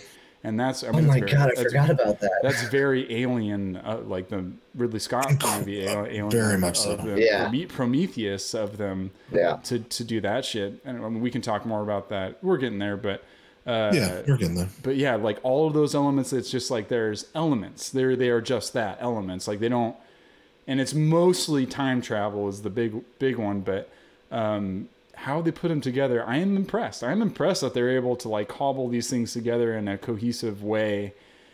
While whilst cohesive, also convoluted, but. You go on the ride. You go on the ride, and you you know you take the ticket. You go on the ride, and you don't look back. And the less you look back, the better in a movie like this. The this. more fun you're And it- having. yeah, and Yeah. it's not. I don't know. It's not full J.J. Abrams where there's some MacGuffin thing. Like they didn't know. Did like they didn't know that they needed the toxin going into there. Like it's it wasn't No. this thing like No. we need to get that toxin and then the day is done and like we won. It's Mm-hmm. like he's just going in there to like do his best and get back in a week, and that's it. And then all this shit kind of happens while he's there, and that again that haphazard nature of all this shit kind of just like that that the tension and the suspense is just building and building and building of like what what's what's happening and and all that and it, it, there really is it's just like a, a bullet shot out of a gun and there's just no looking back with the movie as well but i don't know it's not yeah like whatever the the rise of skywalker sort of shit where it's just kind of like there's no referencing or no foreshadowing or anything. They, there's still foreshadow, heavy foreshadowing and heavy payoff with a lot of things. Like with any time travel movie, you kind of have to have it. But um, Totally. yeah, it's it's not super subtle either. I mean, volcano guy is like, it's like because that one that made me think of like Back to the Future, where it's like he's hanging out with his girlfriend. He's going to go to the lake with with car. All these things sound sound natural. The lady comes up to him, save the bell tower, save the bell tower, and it's like, oh, this is just a crazy lady trying to like save the bell tower or whatever, and move on with the movie. And then, sure enough, the movie is like about like the, the bell tower plays such a huge element in in the movie. There's, Back to the Future is the best, one of the best Yeah. examples of foreshadowing in, in a movie ever. Every single scene in the first act of that movie is, is foreshadowing, and and it's amazing, and everything seems natural and normal up until uh, it isn't when he time travels. But um, yeah, volcano guy is the most glaring example. But anyway, so um, where are we? So we he hangs out with his daughter. They get the toxin going. Yeah, I mean, they captured the the the mother, or like, sorry, the yeah, the the queen queen bee, whatever. Yeah. and that was a pretty cool Yeah, scene, I guess. yeah. Um, I don't. I don't understand. it. It seems like there's multiple. Maybe. I guess that was just a particular type of that I uh, also- of a white spike.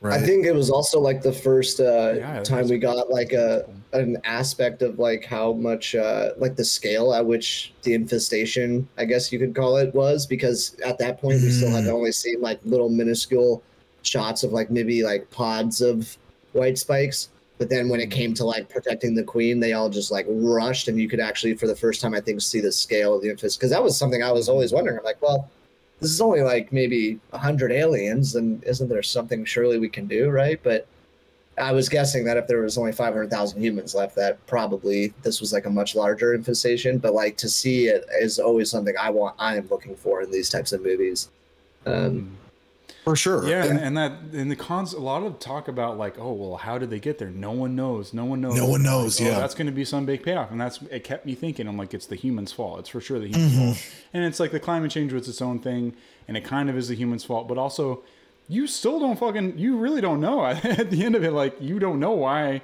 and how they got. I mean, they just like Sure. crash landed at some point before the volcano erupted or oh, I, Yeah. like the 900 AD whatever I don't know whatever but um, Yeah. volcano BC whatever but uh I'm getting bogged my head's getting bogged down this is so like con- having this conversation is making me like bring up all all of these uh all these things. thoughts po- but i think you're movie. spot on especially the thing with like the uh because I, I do think that they did have like that aspect of global warming is necess- like kind of a bad thing it's but kind of way a I bad look- thing. Yeah, totally. I also Yeah, looked at it as like a way as like that's actually a very good point because I know global warming is bad and we don't want it, but if you like if you think about the early history of the planet and how much we've actually discovered from from our intelligence of being humans on the planet, it's very little. And if you go up there where a lot of that stuff has been frozen for like Mhm. millions and millions of years, right? Mhm. Like if you think about early Earth history, right, th- this has been going on for a, a long time, and and Ice our our shit. poles exactly Yeah. our poles have been like like that for a while. So Mhm. who knows what we would discover if Oh, that's stuff thought out. That's, right? I mean, that's, that's- that's the thing. I mean, that's essentially what, what that one is Right. too. But I, there is a, there's another kind of movie out there that would be so up its own ass about just that element and make the whole Yeah. movie about like just the climate change part of it rather than It's the The time- I would Happening. like that, that that would be oh my god. the happening is that what you said? Mhm. Yeah. yeah that one yeah that one's a good example uh, Yeah. na- nature fight nature fighting back yeah Uh, but, but even just like yeah or that that being more of the focus but to have that be just like another element and like another little twist of it of like this is something that is happening this isn't what the movie's about but this is a real life example of something that is that is happening that made me think like wow this is a like we were just saying at the beginning is like a sci- good, sci- good sci-fi Yeah. movie is like taking something that, that we I like know it. and that we're living in and changing Uh-huh. it a bit. Of like, yeah, we're dealing with climate change, which is like unprecedented shit. And Yep. what if? It's always like, what if? You know, like something was buried in the ice. It's Yep. that's like mosquito with the dinosaur DNA or something. You know, in Jurassic Park or some shit. But But I actually think that's a I did not perfect mind that. I transition. Yeah, I was gonna Right? say I, I I don't think any of us minded that. It sounds like like that element was cool because yeah, it was very much like Alien or The Thing, where it's this Human you know. Hmm. It's just when I think about it more, it's like how cool of a movie would it have been if you would have had Sam Richardson, J.K. Simmons, and Chris Pratt, and they were spelunking into this ice cave that they uncovered a fucking alien spaceship. Like that is such a fucking cool concept of Yeah. a movie, but that is it blew me away. Mike came in to ask me asked me a question, and then I was watching the movie, and then when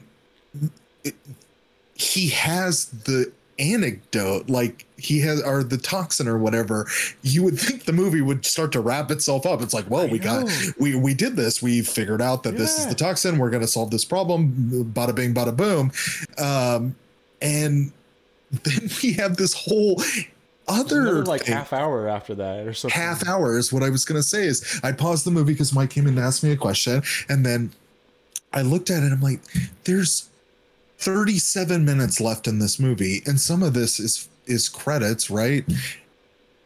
Insane. Like where this could in itself be the fur or like the say that's the beginning of the movie you guys are describing. That's literally the first thirty minutes of the Yeah, the movie that could have been the sequel. describing. Yeah. or the cold uh, or cold opening maybe i don't know like because what if, what if this was they simultaneously were finding the um origin of the aliens while they're also fighting it and this getting the toxin essentially. And those were somehow incorporated like back to back in some way where you're fucking with time and those things are coming to a head uh together. And it, like there's even in our reality there is this weird thing that's happening with time that gets us to the conclusion of i worked with my daughter to understand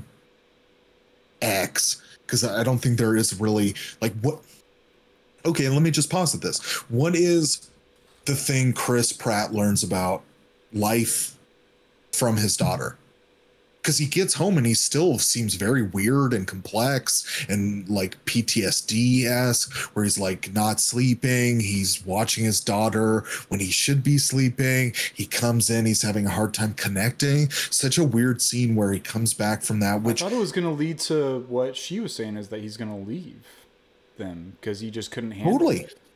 That's the And only reason I thought he was that's what, behaving I thought that that's way. what the I thought the loop Yeah. was getting made. I thought I was like, oh, this is Yep. going to loop somehow. I, I don't, Yep. That that was the that's why the that part of the movie just started. I was like, that's where I started getting lost. I'm like, I am not really sure because even when he's like so concerned, like what James was saying earlier about like I real or even I think maybe it was you, Brandon, but like you're like, oh, I really want to bring my daughter back. It's like this is not that big of a deal. Like you're going back to the past technically. Like your daughter's alive back. Yeah. What are you hey, hanging you out with like the older? What are you gonna? What is she gonna do? Older? I guess he's just like, oh, she's gonna. But then, that's where that that crux of the conversation with time travel comes. And I was saying is like, in order for him to be okay with that, he would have to accept that there's the two timeline Biff timeline, Back to the Future two situation, where he's like, well, if I go back, I'll fix it, and that will be the it'll it'll make that the timeline. Um, but Totally. And then he shouldn't feel it just so didn't con- make sense. It didn't make sense that he was so concerned about it because there was no like We're so- and like and then what are you gonna do once she comes back with you? Like how are you gonna- yeah. he, he yeah he was uh, it was not earned uh like emotional affected like being affected and you understand that you have like the tools now to solve this problem. So to your point is is that wouldn't you not feel you would definitely have a level a sense of urgency because this is what c- could me be my daughter's like resolution or her end. So i need to work to solve this but i also have a somewhat of a like a level of optimism i guess that i do now have the solution to this problem from my daughter like i'm going to figure out a way to solve this because my daughter's life is at stake and i just yeah the it was just weird to think and unearn think- the ptsd stuff I think that stuff really came from and Brandon, you I actually I think I was in watching you watch this part of the movie. And They live together, by the way. yeah, sorry. we're we're roommates, everyone. um but but yeah, like um when when he came back, the that girl, the one from the future, she's like, everything's ruined now. Right? Like everything's ruined, like the the link thing, we can't go back, like our Oh, whole yeah. plan's shot. And you were like, wait, you still have the toxin. Like you're good. Right? Like absolutely yeah like i was so I think What do you need to I- go back for? Yeah. attitude though why he was so upset though was because they, they were like oh everything's ruined but again i was the same as you brandon where i'm like no you you did it you, You have the did it. toxin. right go and find the aliens not now and yeah He needs fucking like not proof, plus proof of concept or something from someone in the Yeah. future to that whatever that uh, military w- or whatever government uh, vague guy is. yeah, Yeah, Mr. I need evidence. mm, yeah, Yeah. Mr. Big Government. I need to go get the evidence. I need to go drive around aimlessly in a bunch of snowmobiles with seven other people until we come across. random- oh my god, well no the kid with the that'd so volcano the, the volcano kid saves the day remember he oh, does. yeah. I'm just saying, like He they just had to pinpoints to drive a- around, just like they didn't really longitude. know. They were just kind of like, okay, here's a random patch of ice. Let's start driving, see what happens. no yeah that part I That mean, part it is was- what it is. It is what it is. Exactly. It's the best way to say. Because my part was like, okay, so this kid knows a lot about volcanoes, but how does he know how to precisely longitude, latitude, like give them in the proximity, right? Like, like how? What? Where was that? yeah, stuff? there was there was no explanation there as to Well, where they knew, the where the location. claw was like had the soot from this volcano blast that happened in a certain year, but then that like that oh. blast Oh. like carried. I don't know how they knew that it carried the dust all the way to a certain other point in Russia, or if they They can do that, right, Mike? They can. They Totally. That's totally legit. I didn't That's know they totally found a legit. I've heard So about There was that. a fossil that showed them. I missed that part. Okay, my bad. Uh, the, the, he went to the dude with the- claw. with the claw and the, around his neck, and then he went to Sam Oh, Richardson, who was that's dude, right. all of this is all of this was like foreshadowing, or even like understated, or whatever. Sort of like Sam Richardson was able to to look at the DNA of the claw, and then they brought That's that, right. That to like they were like, oh well, it's got volcanic ash on the claw. yeah, yeah. Do you know anybody who knows anything about volcanoes? That stuff is super I know, incredible yeah. Yeah, exactly. Like that stuff. Well, right. Yeah, that part was just hilarious. Like that literally just blew my mind. But that is credible. Like if they find sediment, then they can definitely map that to a region. So that's I thought that was kind of cool. Yeah. hmm that is good. Yeah, that's good. I I missed that part. I think, or I But I remember think it now. I think like the volcano was like in Antarctica or something, and then the dust or like the volcanic ash like blew to Right. Russia or or something. I just knew there was something about maybe Antarctica or something like that. They shot that in an ice in Iceland, I I believe, but Really? um, yeah. So they go to the kid. He talks about the volcano. Uh, and then that's when he goes to the president guy and he's like, "Hey, I gotta go there." And they're like, "No, we got. We're just gonna go with J.K. Simmons." Yeah, exactly. Some kid in a classroom talking about volcanoes, or but yeah, but I liked it need better to go there because they, get the proof. Well, yeah, Yeah, you like the rogue, the rogue agent element, right? Exactly. Yeah, I thought that was kind of cool. It was like, hey, the government's always been telling us like we should do this, we should do that, right? And it's like this Mhm. was like, no, we're gonna do this. Like that was kind of cool. I was like, yeah, that's that's pretty a prominent uh, factor. I think we're living with today in today's world. Yeah, I did. I, that whole expedition was hilarious. Yeah, I mean it's it's cool and like I think my favorite part out of all of that sort of like he's got the toxin and I think it was kind of a weird hiccup of kind of like oh man, what do I do? The thing's broken in the future and then he's kind of has to like figure it out and like get his Right. buddies gathered together and rather than being like, "No, I yeah, like you're you guys are saying it's like, "No, I got the toxin, like let's get moving. Like I got to make some moves." He's more kind of just like, "Well, shit, man." And then he goes to his I mean, I was surprised you went straight up to his to Betty. I thought that would, I don't know, that was a lot to take in for her. It's just kind of like I saw our daughter, she died. Like, Yeah. we we worked together, and, then she, and then I let her go into a mob of aliens. She, yeah, she that's- handles it so a- well. That's a lot to. That's a lot to take in. Um, but then they go on Another this- early this- adoption too. An, an early ado- adoption. Like she was just like, okay, yeah, you saw our daughter, okay, yep, and you worked with her, and then you watched her die, okay, yep, okay. So what are we gonna do about this? I actually love. I love that though because she pulled it off. She has such a confidence She's to great. her that she is dynamite. She is able to. Her eyes too sell so much of her performance, where she's crying lightly a lot at times and is able to sell the shit out of so little to work with. Absolutely. And I brought the brought this up earlier. It's like in uh, 2021, I think we can write action movies where Betty Gilpin's character has more to do, Dude, and not to yeah. say that she. Go uh, see, I mean, she- it's not a good movie, but uh, The Hunt, she's the lead in that movie, and she's amazing in it. The movie is not very good, but she is Mm-hmm. the best part of it. And Damon, a Damon Lindelof script, and it's like basically most dangerous game. nice. Uh, where like Hell yeah. people have to hunt, where like people are hunting people, sort of thing, just to put it very loosely. But it gets political and way way up its own ass. But she is so good in it. I love it. So let me ask you guys something then. Like, let me ask you something because this but is she's kind of getting those. interesting. I'm just letting you know that she's getting those roles. Like And I- she, I'm as glad, well 'cause, as like, she, she- she, she's really- should. Yeah. she was really like fucking awesome in that movie and the bet oh man I, I would recommend just catching a bit of her performance but uh, continue mike I, you just said something interesting because you said she was phenomenal, but the movie was not good, right? And so that I feel like I have a lot of that feeling towards this movie, towards Tomorrow War. Yeah. Um, because I think the acting is actually pretty good for Yeah. what they have been given. I think right? so and too. I also think um, like the the Kudos to the effects and director. sci-fi.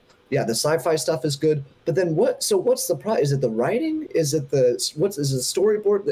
Because like for those types of movies, I, I'm curious and why why it still irks me. Because if all those things can be good, what is still making the movie bad in there? i think you for for you for maybe for you and i could i was trying to think because i for me i think i en- i gen, generally enjoyed it and had a good time and and, and liked this movie Me but too. also Uh-huh. thinking about like the criticisms of it do you feel like maybe you're looking for maybe like a sci-fi movie that you can kind of sink your teeth into a little bit more of like the ideas of it all Yeah. because like So a movie we like went- Arri- arrival or something like that is like yeah aliens come to earth and everyone Yeah. just talks about it and it's all about communicating and it's it's not an action movie or anything and and the, this is just about like aliens are bad I like an action movie though. Human, humans are good, and we got to kill the aliens. And there's so much subtlety and nuance in a movie. Yeah, I mean, Arrival is one example, but um, is that? Do you think that's the reason why, or I just uh, I yeah, it's the it's a hundred percent for me. I think it's just the captivating reason. Like I need to feel captivated. And like I know that might be a cop out or like a very generic response, but I just didn't feel captivated in this movie. But like if you take a movie like Interstellar or even The Martian, right? Interstellar has a little bit more action. The Martian a little less action, but still it's so captivating. Like watching this person go through this problem and try and think of all these different things they have to solve, right? And all the different ways like that they try and solve it. Because again, The Martian is placed like not too far in the future as well. Like it's very similar to Tomorrow War in that sense, where it's like Sure. not super far into the future, um, but like we're trying to colonize Mars apparently, right? And so that is just I don't know, it's very captivating. Things that So again- exist and just Yeah. altered, yeah, different, you know. Right. But so again, new for this movie, I think it's just to, to finish my thought is Mhm. that's the part that was missing for me. I think again, I can't say enough good things about the acting. I thought everyone did really great. The whole ensemble cast I thought was awesome. And then all the sci-fi stuff and all the action scenes like the white spikes, all the different how they get to the place and all the technology, I thought all that was super cool. That big invasion at the end, very, very cool, right? Like um, all that stuff, kudos. But again, I think if I had to give it a score, it would be like less than an ideal score. Totally. Yeah. I mean, the excellent points. And I, I, I think I would just take what you're saying. And if I were to say, oh, this is then how it should go, is that it is f- tackling too much and it's not doing anything well. If you were to, because th- this movie, if you were to just generally compare it and talk about it, you would say this is like three other movies that I've seen in the genre together. And Yeah. again, they're not doing any of them better than the original, at least, and sometimes not that well. Yep.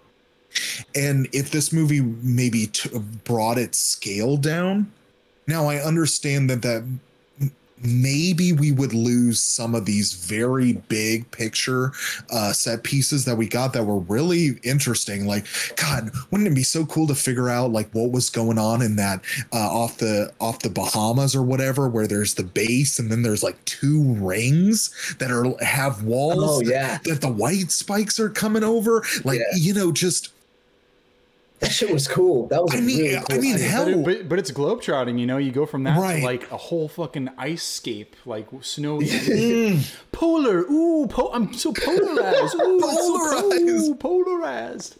Um, I I just love showing up at Ice World because I was like, man, we've been in like fucking like all these different Jungles, like, beaches, globetrot- I cities. love that globetrotting element to like yeah. Oh, me. Like, too. That, that makes me want to like put it on again or something just to be like, oh, well, I'll walk out and like come back and be like, oh, I'll be in Snowland or or somewhere else. yeah, Um, totally. Um, so uh, yeah, I Yeah. mean, they they they find the spaceship. They find the fucking spaceship and they go inside. you guys like and- what do you think of the resolution to the film like how do you think like they find the spaceship right like what do you guys think about the Yeah. how mean, they yeah, there's still 30 minutes after that, but I mean that's that that part right there. Again, I I that is purposefully vague. I think that sort of like spaceship thing where it's like, oh man, these pilots are here, and then like these aliens are. But then also at the same time, I'm like, all I'm thinking is like this is ripping off Alien, and like it just feels very very Prometheus like to me. But sure. uh, that's what UFOs are, and like unidentified flying object. I don't know. It's just like you just that that wonder of like what you just will never fully understand alien technology and like that that disconnect. Totally. And that's what Arrival's all about is is forging that connection. Um, but yeah, they they put the toxins in the aliens. Proof of proof of that concept that that that works, and then all the other ones wake up for what reason I'm not sure. Maybe they just heard their buddies like freaking out, but they've been asleep for a thousand years and they just decide to wake up right at that moment and, and start attacking. Um, s- Yeah, 'cause that- spaceship- that's- spaceship buried in the ice. I I mean I liked this part of it, Mike. Oh, that's what you're spaceship asking. buried in ice. I- oh, I s- thought that was- that's what i was yeah i was wondering like you, it was our big snowmobiles to a reveal Spaceship buried in ice. it's- Yeah, that oh, dude, that was our big reveal J.K. right? so that's is why i was curious yeah i was curious about your guys And he's because I, got a I was thinking still He's the Yeah. sniper guy out of the crew. Get that guy with Hell some yeah. fucking like. He's got a but 50 cal. he- he- I want him with Magnum pistols. I, I don't want. I, Oh, he's not. He's not the guy that's hanging back with the sniper. I want No, I him like- just he's old. He's got coming eh, coming in just like fucking. Oh yeah i liked it i like the the 50 cal i'm pretty sure that's what that sharpshooter, kind of gun is That. that was that was cool. And then Chris Pratt doing all the grunt work. yeah exactly And then they Oh, get to, I- they get to dual battle the fucking alien. I don't know. It was giving me like for some reason like Mission Impossible Back to vibes. back. back to back. Yeah, oh, I was so love cool. that. Oh, dude, I it was so so cool. into that. Oh, those are the that moments. whole in the, fight scene was pretty cool right Am I wrong? yeah. that whole fight scene that, was that fight was scene could have been the conclusion of film number one Oh, and for sure. Tomorrow War Part One of six. Like you could have shrunken this movie down to a scale that you just need to make it really compelling. And maybe I don't understand the politics of Hollywood where it doesn't make sense to pitch this as just this is going to be a self-contained story, but it is also adds it introduces elements into this universe that could then be expounded into other films because They're I think a if sequel. I'm, I'm, they've already talked about it. I'm pretty sure they're making a sequel. are they I mean as well as they should. Um And it was political with this movie as well. I mean, it was supposed to come out in theaters, by and Paramount sold it to Amazon for two hundred million dollars to to stream because of COVID. And this is one of those one of the one of the COVID movies, and it's interesting for it to have that history. And if it were to get a sequel, for a movie to do well enough, uh, to get a sequel when it went straight to streaming, I mean, that's that's kind of has to. I mean, keep saying proof of concept. I gotta stop. But to to other people making movies and putting them straight to streaming, and that's that's kind of where things are going now. For it to be su- successful in its own way, and we're talking about Super successful. because it's polarizing. and So some people didn't like mm. it. Um, critics didn't like it. Critics and- we can start getting into this. Yeah. they're more like they're definitely more middling about it, and audiences generally like it. This one's a little bit less polarized. People are a little bit more in the middle of it, but generally critics are not a fan, and, and audiences um, Real quick, like it. real but, quick, though. but we should wrap Real wrap quick. up the rest of the the plot a bit more, right? Can I just yeah? Can I just ask real quick though about what one comment on the sequel thing because I think that's also interesting. I did not know there was a sequel. Or didn't that know That's, they're, they're already in they're in talks at least. I, there's Right, um, right. in So talks. going back to the origin, because we talked about it briefly, but I just want to ask a quick question on the origins of the aliens. Um, because we basically heard, I think, ba- two suggestions, that's which is they crashed. about, dude. Of course Yeah, they crashed. But then, so you guys were saying that that there was another alien civilization that owns these aliens. Yeah, I I thought that they was went to just like these are the pilots. Like this, what they didn't land here. This was a crash. Like they crashed here. Yeah. Okay, They so- were okay. transporting this These are like species of a or something. the livestock maybe or uh, weapons of war it was alluded to as So well alien, dude. It's so Like, where It's was that totally evidence? like Because the crash made sense. Like the crash, it, it appeared like they crashed, but then they go further to say there's another alien civ- civilization that owns these aliens, and I was like, where is that Those- evidence? No, those are just the pilot. well That's what it's the pilot The pilots whoever like because those were clearly different aliens because they were almost like humans Oh. but they were like had uh their nose was like a snake It's or like, whatever did you see? Did you see Prometheus? Uh, no, I never did. Oh, okay. No. oh Well, there's my like the we ar- I know what it's like the- about, though. I know what it's there's about. like the I we gotta watch that the architects good. in that movie, and it's like those pilots would Yeah, be yeah, yeah. akin to like the architects or Okay. whatever they're called in Prometheus. Of like they I they made. I well, thought those- that's so fucking convoluted that whole backstory, but yeah, that's essentially. I thought those aliens looked different, but I thought they were just like they were just burnt and they looked weird. But okay, No, so they were yeah, different. they're like they they looked like more Got it. anthropomorphic a bit and kind of Okay. uh, sm- maybe smarter. Kind I don't know. They okay. fly the they fly Alright. the ship and all that shit, and then these things are just in the back. So where they were going, who knows? Like, and it's like that mystery. It's like I don't know how I feel necessary. It's like, do I want to know why? Like, eh, if they make it entertaining enough, sure, but do I need to? No. Like, I was very satisfied with this like self-contained movie. That and, idea, like, though. I think that's a cool I'm idea. I was so happy that they didn't be like they weren't like at the end like had this huge teaser of kind of like oh but we gotta go and take care of them next dun dun dun to be continued to the next movie here's the end credit scene and all that shit but uh just I mean on a side note maybe uh, this whole movie felt like I should be seeing in theater. This was like one of the first like streaming I know, movies man. where I was just like wow this is a full scale production. And and that was part of the re- the re- reasons I was not so hyped for this movie was oh a big alien horde whatever. I've seen it seen that before. And yeah oh it's going straight to streaming on Amazon? Like are there a bunch of like is there a bunch of good things on Amazon? I don't know. And yeah it's it felt like I should be watching in a big old movie theater with uh with loud sound. I tried to blast it on my TV but yeah it just didn't feel quite the same um, but yeah, we can. So they have a big fucking battle with the alien, which is I think super badass. I did, this reminded me of Mission Impossible Six for some reason. I Fallout. I fucking love that movie. Uh, but that's that that battle on the cliffside with Henry Henry uh, Cavill or whatever. It just kind of reminded me of that for some reason. And that's like a two and a half hour action movie too, where like I'm just wrapped in intention the whole time for two and a half hours for that whole Mission Impossible Six movie. And this movie, I was kind of like, I'm like, oh, it's almost is like two hours in. I'm still like on board and and and down for this battle right now. And JJ J.K. Simmons tries to sacrifice himself and doesn't is not successful, which I was kind of happy about. Yeah. he, he wasn't able to do that because I was like, I want I want him to stick around. I want him to see. Yeah, he needs to be in his every single fucking sequel. He's got to see his granddaughter. He's like, he told him you can see Yeah. his grand, you guys see the granddaughter. That would that would have been a bummer. Um, and then uh, yeah, they blow up the ship with like uh, was with like the one guy with the, the claw who had cancer and, and stuff. And, Yeah, he's and, saying he's gonna die his way. and the other uh, person who's kind of like headed the uh, like the whole She was that gave the this gave the speech at the stadium, and she was like holding off the aliens at the end. Um, it's like, oh, there's a whole like there's a whole group in here. There's a lot more. Um, so they're doing something nefarious with those the livestock or whatever. Maybe they're just who knows what their intentions were. Um, and then he goes back to the future. Da, da, da, da. I don't forget- Yeah. forget It goes back to they're still they're still back to in the, past. I, I guess. Or yeah. But yeah, but they eradicate basically. They kill the the queen bee um, after they blow up the ship. That's that big ass fight scene at the end, and uh, Yeah. yeah. and then they just go home afterwards. And like you guys said, J.K. Simmons gets to meet his granddaughter, which I was super. I th- I, I like that too. I thought that was good. I was Yeah. like, yeah, you know what?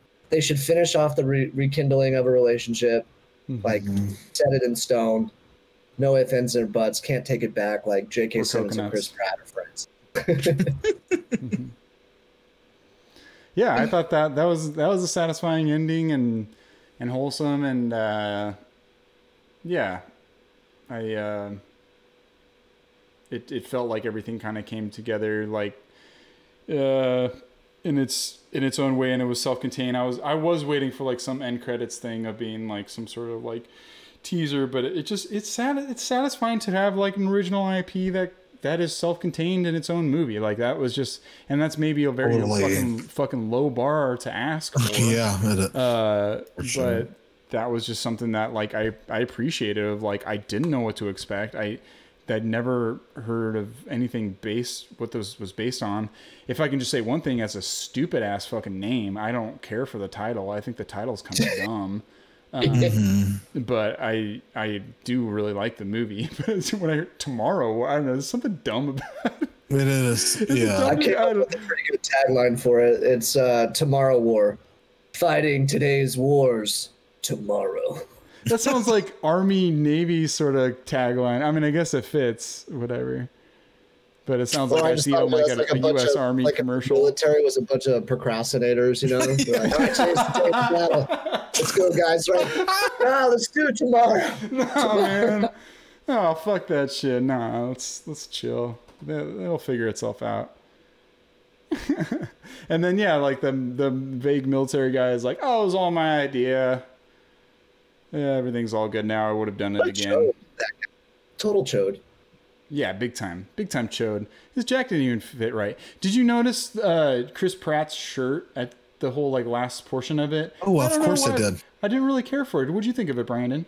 I actually loved it. I just didn't it? think it. Yeah, I didn't think it fit what was happening in the film at all because it was it was too stylish. Um, It had camo, So- so, it was like kind of military stylish, and it had a collar and stuff. Yeah, but then it also was two toned. It had some Uh-huh. uh, Just- pad thing. color, like um, just color, and then it was incorporate like the camouflage was incorporated into certain pieces of it. It's like, and then it's got this and- collar, and then this was also, I think, felt as well. And there's the zipper, which was, yeah, I, it was very stylish. I looked this up too. It was an Um, interesting, interesting look. Well, it looked great. Is uh, is what I would say is that uh, he. I like the fit he- of it, but just the pattern. I think I was distracted by it for some reason. I was like, "What's going on?" I, I got which is. like, Uh, he, like there was like yeah, like a pad and then collars. There were different color, and then there was a blue and mixed with camouflage, and then it was tucked in. Yeah, I don't know. He wear it Yeah. well. I- He he's he's he was ripped. Chris Pratt was ripped too. Yeah, he was definitely shredded. He's like, oh, I'm a Yeah. school teacher, and then he like goes to get recruited, and then he gets his arm puts the band on, he has to take his shirt off. It's like, yeah, I'm a fucking school teacher. well, I guess former Green Beret, but whatever. I, yeah, for sure. As yesterday you were a Green Beret. I mean, Did you just get back? He- he's just fucking taking testosterone and fucking lifting heavy weights every day, and he's yeah, just some HGH. uh, yeah, just getting at it. I mean, that's definitely what J.K. Simmons is doing. That Yeah. guy's I mean, actors uh, they don't got to take a drug test, right? They can do whatever the fuck they want. They, They can do whatever the HGH, fuck they want. Why not? There's no performance enhancing drugs for acting. yeah, you don't need to get drug tested to be an actor. Are you kidding me? They'd all fail. Bare minimum cocaine, and then it's like varying levels of other things. bare minimum, like bare minimum. Bare minimum, like it literally, you're not most. uh, Yeah, That's that crafty man. You got you got a little. You got your you got your sandwiches, your donuts, and then you know, little couple bumps. You get a couple hit of the yeah, hit of the white powder. Um, So I mean, that's pretty I mean, much he- it he- then. So do you do you guys Yeah. anything else you want to say about the end? Should we move on to like why this is polarizing movie at all? No, I think I said my piece. Yeah, we we can Talk about lot. why it's polar. I mean, I guess, but like, why? Well, why do you think critics don't like it? I guess I should ask. oh, I know exactly why critics don't like it. If I could go first, Oh, please. Cri- critics don't like it because this movie doesn't have a strong voice on anything. It's not made. It is. It shows what it loves and cares about, which is why this movie was enjoyable because there is a heart to it. If this was Yeah. just some corporate, like, no nonsense, point A to point B, like, uh, stereotypical action movie, um, which is how I feel about Marvel for the most part. Uh, this wouldn't be nearly as good as this ended up being because we, uh, James, you said it, and uh, Mike, I think you said it too, and I feel the exact same way as I went into this movie thinking that it was going to be really long and boring and over stylized but there was a good amount of heart in this movie that made it in pretty enjoyable you know? And we've talked about the performances being pretty decent you know uh, no one felt really out of place. Did they feel fully realized? No. Most people felt like they were saying lines in a movie. But they knew what movie they were in and Yeah. they said the lines like they were in the movie that they were in. And that was fine. Like i'm into that you know at least i'm not distracted by the fact that i'm like what's this person doing? Oh we'll never find out because the movie doesn't care about them like that kind of attitude about some of these uh, movies that uh, come out. And yeah like the but from a critical standpoint nothing um there is a lot of good uh payoff uh, on things that are set up but it doesn't know where like or it doesn't understand what to prioritize or what is important and it doesn't get into enough where it should. And maybe the critique that i've made is, is that like it, it- this movie could have benefited if you boiled it down a little more into I don't necessarily know if it's the place because I do like the globetrotting nature of it, but there needs to be less in this movie because you're doing too much and you're not doing it well enough. I agree. Uh, yeah, so I, I think that's probably like the, really from a critics and Hollywood perspective, I would say just the last statement is is that I don't think this gets into war and politics or or has a clear and interesting stance on war and politics enough for critics to really sink their teeth mm-hmm. into this. If this was more about how geopolitics, like Arrival does, honestly, and it mm-hmm. doesn't even work Arrival gets into it a little bit, and it doesn't need to get, and you don't need to get into it a lot because we don't need to necessarily have a full blown agenda imposed into this movie. But if you would just make a critique on how Or you're saying Starship Troopers would be the other direction, I guess, would be full satire. abs- would be full satire where which they got there a bit and it was just not effective the satire was It was more more heartfelt, wholesome towards veterans and like people, not the military complex necessarily. That was an element of, of the movie and almost railing against the, the the structures in place and the bureaucratic shit that that uh, is for that doesn't get shit done um, the way that it should, America style. Um, yeah, I don't know. which makes sense why that's not in this movie and i think you could argue that it's typically in other hollywood movies is that chris pratt is that's kind of his thing. He is a person who is come out as being a big christian huge football fan uh has done not i don't know what you call it but he's done like tours um, where he's visited veterans out on um, not sites. I don't know what to call them. I'm sorry, Yeah, deployment. I- yeah, I you mean- know, and he is a big. Um, uh, he's got this American vibe to him, you know, and he is not going to. I mean, I guess I'm just trying to be somewhat. I don't want to impose Dude, like no, you're you're right on because I, I I have to.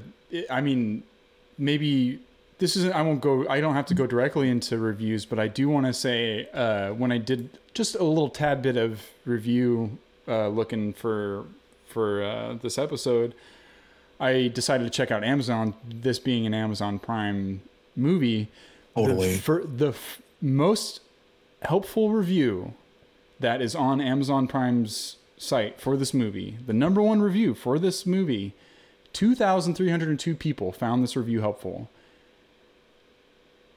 It said from Cole Counts, titled Trump Supporter, five stars. All it says is Chris Pratt is a Trump supporter, so five stars. 2,300 people found that review helpful and put it all the way to the top.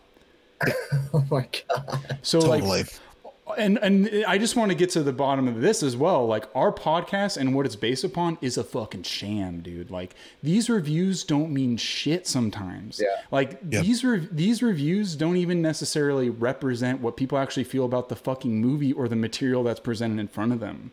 They are not reviewing for for artistic purposes as as much as people are making these movies for artistic purposes sometimes or the certain people that are involved maybe that's not the best comparison but still like mm-hmm. you you look at I and then the next okay you want to see, see the next review where where is it oh no the third review the third most helpful review with 1148 people found this helpful Mark Twain is, is the name of the person. Good stuff. No wokeism and fun to watch. They did have to put climate change put in climate change nonsense. Wonder if that is a requirement with funding so Al, Al Gore can get billions of more tax dollars. 1,148 people found that one helpful. Five stars. wow. I just want to get to like wow. Yeah. Let's well. Like, let's is, is yeah. Let's get to the bottom of this. Like Rotten that- Tomatoes is bullshit as well, and like all Yeah. all this stuff, and like there's and there are certain movies that I have on our list that are review bombed for no other reason than just to prove a point. And I brought up Captain Marvel even before that movie came out. Like people were di- review bombing that one because the things Brie Larson said about Marvel fans and and white men or whatever, and white men did not take that well. But it's just there's there's things beyond the movie at play with these reviews and so you're right on brandon with with with bringing that up and you're not the only person thinking about that stuff and there's people that go out of their way to think about this shit and I honestly wonder too, like how many, because like how many people, like right, one person writes a review and then basically other people just uh, validate that review Hmm. by saying it's helpful or liking Mm-hmm. it or pushing it to the top, whatever that may be. it's all uh, aggregating everything yeah Right, but that's also like it's a really good point that you guys are bringing up because I wonder how many of those people of those a thousand that you mentioned actually even watched the movie, right? Like they could just literally be sitting there and saying Watch like, the "Hey, I'm a trailer. Like Chris supporter. Pratt, I think this yeah. helpful, perfect." I, Right? i'm on Like, chris that- pratt's that could very instagram or something Yeah, But okay, so that even though it kind of it just invalidates general consensus on the internet to a degree, it doesn't devalue that the reason people bandwagon because of certain credos or whatever that Chris Pratt is this movie is still and the movies that we've done aren't perfect movies and there's a reason still why we're doing this i think there is a heart to this where Oh yeah. Oh no. I'm just I, I, I'm just putting these sites to task more than our podcast than, than anything. I'm putting Okay. them to task, and it's a it, it's as much put puts uh, uh, puts as much license for us to talk about these things than anything. I think because not only are people review bombing things without even watching the movie, they're basing their decisions to watch certain movies off of these sites as well. And so it's it's it's just has so that goes into the algorithms like what, what you're saying is exactly right. Like as a as what i do for a living right i can tell you like that's exactly what's going into the algorithms. And those algorithms will be biased towards those reviews and people that are similar to those other people right that are making these reviews. So like and i can tell you right now a thousand reviews is not a big sample size right? As a statistician mm-hmm. especially when you're talking about a global opinion like that um, it's different, right? If you're doing like height of basketball players, right? Like you can easily measure that and you can you can figure that out. But like when you're trying to gauge a sentiment from an audience, um, I think that's what's really cool about your guys' podcast is it's like giving that kind of like insight into the movie because again, everything that's getting attention is only based on those reviews. And if that's just like a cohort of people that are just trying to push something to the top and the front page of of what's popular, then it'll happen. And I think you see it too, because when you look at all of Netflix and Hulu and all these streaming services, you're getting these like top suggested for you, and some of them don't even make any sense, right? Like it's like kind of crazy because you feel like they don't really relate to you that well, and it's because it's probably diluted and there's a lot of noise in there that's basically saying like, hey, th- this is what everyone's watching, so you should watch it too. I think that that even goes so far as when I'm on Rotten Tomatoes and I'm looking at movies to put on the list for polarizing movies, I almost feel like they're recommending me movies that are polarizing. like I'll, I'll pick a movie and it'll be like, For sure, it'll yeah. show the disparity between the two camps, and then I'll scroll down and be like, you might like these movies as well. And there's other movies that have those disparities as well, and I'm Yeah. just like, is that is that the foundation for for that algorithm or something too to to like suggest like, oh, you like polarizing movie- movies that people that don't agree on or or whatever. I could I could be making that up. You know, it's it's hard to tell what's what's real real or not sometimes with with how those those things aggr- aggregate and all and stuff. But just seeing seeing that and looking at all the reviews. And I didn't look at. I didn't even look at a bunch. I looked at the front page, and that was the first thing I saw, and that was just like a stark reminder of like of of kind of what these things can can represent as well. And and and again i think it just gives us more reason to to discuss these things and also the underbelly of it as well. That's just something i wanted to highlight is is that that seedy underbelly of all this of all this shit that that people yeah it's like you spend your your whatever your two hours after a long day of work whatever spend watching a movie and it's just like what am i going to watch? Oh let me spend two hours looking at a fucking aggregate site to see. I know i do that. I know i was just like oh i don't even know what to what there's so hard to find something to watch and everything. People base it off of these reasons. And then you go to the site and it's just like people that it is 4.1 out of 5 for 29,000 ratings. And I'm just you know you see you go to the first one it's just like oh this guy this is how this guy feels. It's just like well I'm going to give a 5 star too because that's how I feel as well. It's just it's interesting. It's it's uh it's something that um maybe I don't maybe I would try to resist be like oh I don't base my decisions off advertising or something. Like oh I watch a commercial it rubs right off me. It's like oh it doesn't affect me. But I think I am affected by peer to peer like sort of reviews and Yelp sort of stuff and it does affect me. Like I think that's something like and we we we consult so it's just uh I think I can say- again it's it's interesting.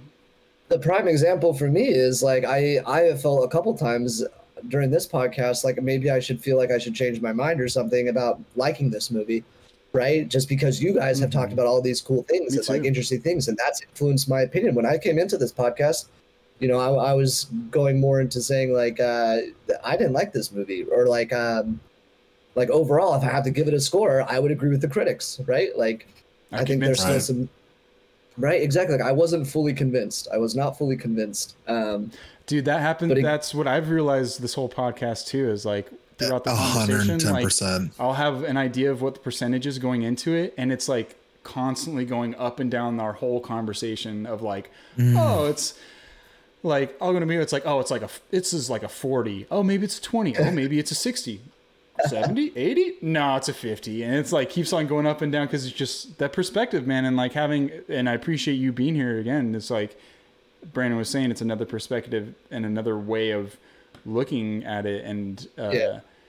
whether it's a movie i hate i'll get too bogged down by the details or it's a movie i love and i'll be just disillusioned with everything and i'll find a reason to rationalize all the all the stupid stuff that might happen uh, it's good to have another person highlighting those things um, I would like to get to our final thoughts. If you guys don't mind, I would like to take a bathroom break.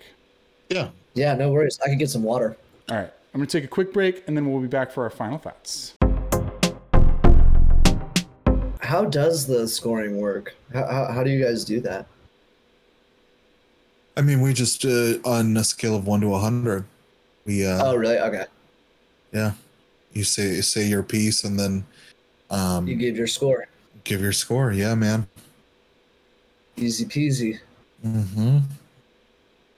Uh, so this movie on Rotten Tomatoes has a fifty-two percent critic score and a seventy-eight percent audience score.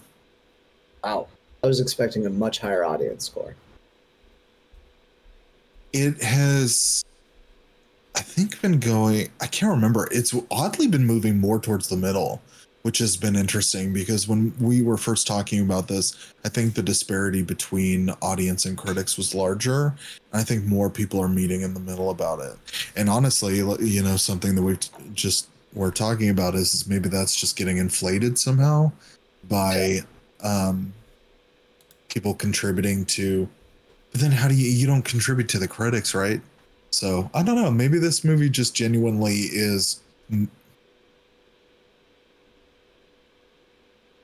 misunderstood to begin with, and then you watch it and it has a lot of heart. Do you agree with all the politics of it? Not entirely. Do you understand the rules of it?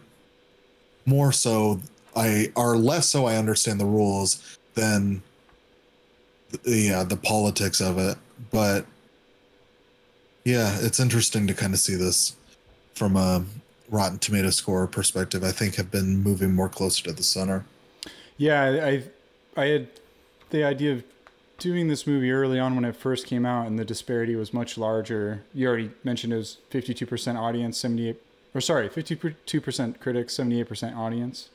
right Yeah. Um, yeah, it was much bigger when it first came out. I think, I think, I feel like the critics rose a little bit. I think, I feel like it was lower, uh, and maybe, you know, I, I, I don't know what what constitutes a critic necessarily. There's, you know, whatever Rotten Tomatoes sort of system to constitute that, but they, I'm sure they continually come out from even like all over the world in different different places as as it uh, as it uh, permeates throughout throughout everything. But one thing that I noticed um, that they did even within our last episode to now, and I'm not sure if this is with newer movies or not, is that previously they would just have a critics consensus. Now they have a critics consensus and an audience says section where they put together kind of like a sum up of how the critics feel and the audience feels. yeah So I'll just I'm, that. I'm looking at it right now I'll read that yeah real quick. The critics' consensus says Chris Pratt ably anchors the sci fi adventure, even if the Tomorrow War may not linger in the memory much longer than today. oh, oh, they're so they're so smarmy. Oh, they're so good. Oh, they're so smart. oh, memory. Oh, it's so good. Oh, critics. Okay, so let's see what audience says. Oh, I don't know. I guess I don't like it very much. I like it a lot. It has explosions. I'm just a dumb audience member. No, that's not what it says. Um, it says it isn't the most surprising time travel movie, but a su- satisfying story and plenty of entertaining action make the Tomorrow War well worth worth a watch. great Yeah, right. so how did that uh, oh well we'll who get writes into who it writes the sum up? yeah it's just i like was gonna say let's get is so, is so interesting. We'll we'll get into that probably in subsequent pods, but how do you boil down critic consensus and audience says who who is that person i i would love to Oh, think yeah. that it is one person who's doing that where they have to like okay you have to read x amount of No, it's a this computer. It's a computer. It's just a computer and they're just piecemealing all these things together well that's surprising because i think it would have come out sounding way more robotic than something that has a, a lot of sentiment in both like it captures I a- know the critics one had a little quip. Who's writing Yeah. that quip? That's a separate Right. critic, right? Writing a little little something Yeah. on Tomatoes. That's what was like kind of crazy. It was like looking at one of our older movies last time was like there was a Netflix uh, critic reviewer. Mm-hmm. I was looking at all the critics and I was like, this person's from Netflix. I'm like, what? Netflix has review what? of course yeah It was from a while back. I, it's just probably not now. They just review their own movies good and everyone else bad. I mean, Uh, there's probably a higher. The thing is, is in that situation, and I'm sure Mike would agree as a statistician, is is that when you're hiring a person onto your company, there's going to be they can be somewhat impartial and they will be critical of things, but they are not going to be fully impartial, and they're just they're more going to lean towards the Netflix movies being better in certain ways. it's all opinion, anyways. Really. Right, exactly. Which is just it kind of uh, goes to the comment of the inflation of some of this is that some there if you follow the money or if you look at what's going on here because i mean you, there could easily be a reality not to say that this is true is that i mean wh- who's stopping studios from paying um critics. no, not paying critics, but uh, paying companies who like uh, um uh, you know how like online you could review stuff have you guys heard of this where you'll get paid to review things Mhm. So they're not telling you how like what to say necessarily they could just suppress certain voices or whatever but But they're writing you a check. they're writing you a check, you know, and saying like these are the like things that, I'm yeah. doing, and it just it to me uh, that perspective is or my perspective. I'm sorry because I'm the one saying it is that that interests me so much because that is how you naturally inflate numbers. And to go beyond by something more straightforward and nefarious of like, well, I'm gonna just own you and you're going to say this bad uh, because I'm going to tell you, say good things about this. You just inflate it in this natural perspective of I'm going to pay these companies that hire people that just give reviews, but they're just going to be given certain things. So then language starts permeating where people are just more inclined to review in particular ways. Man, that is exactly how you get into mind control. Yeah.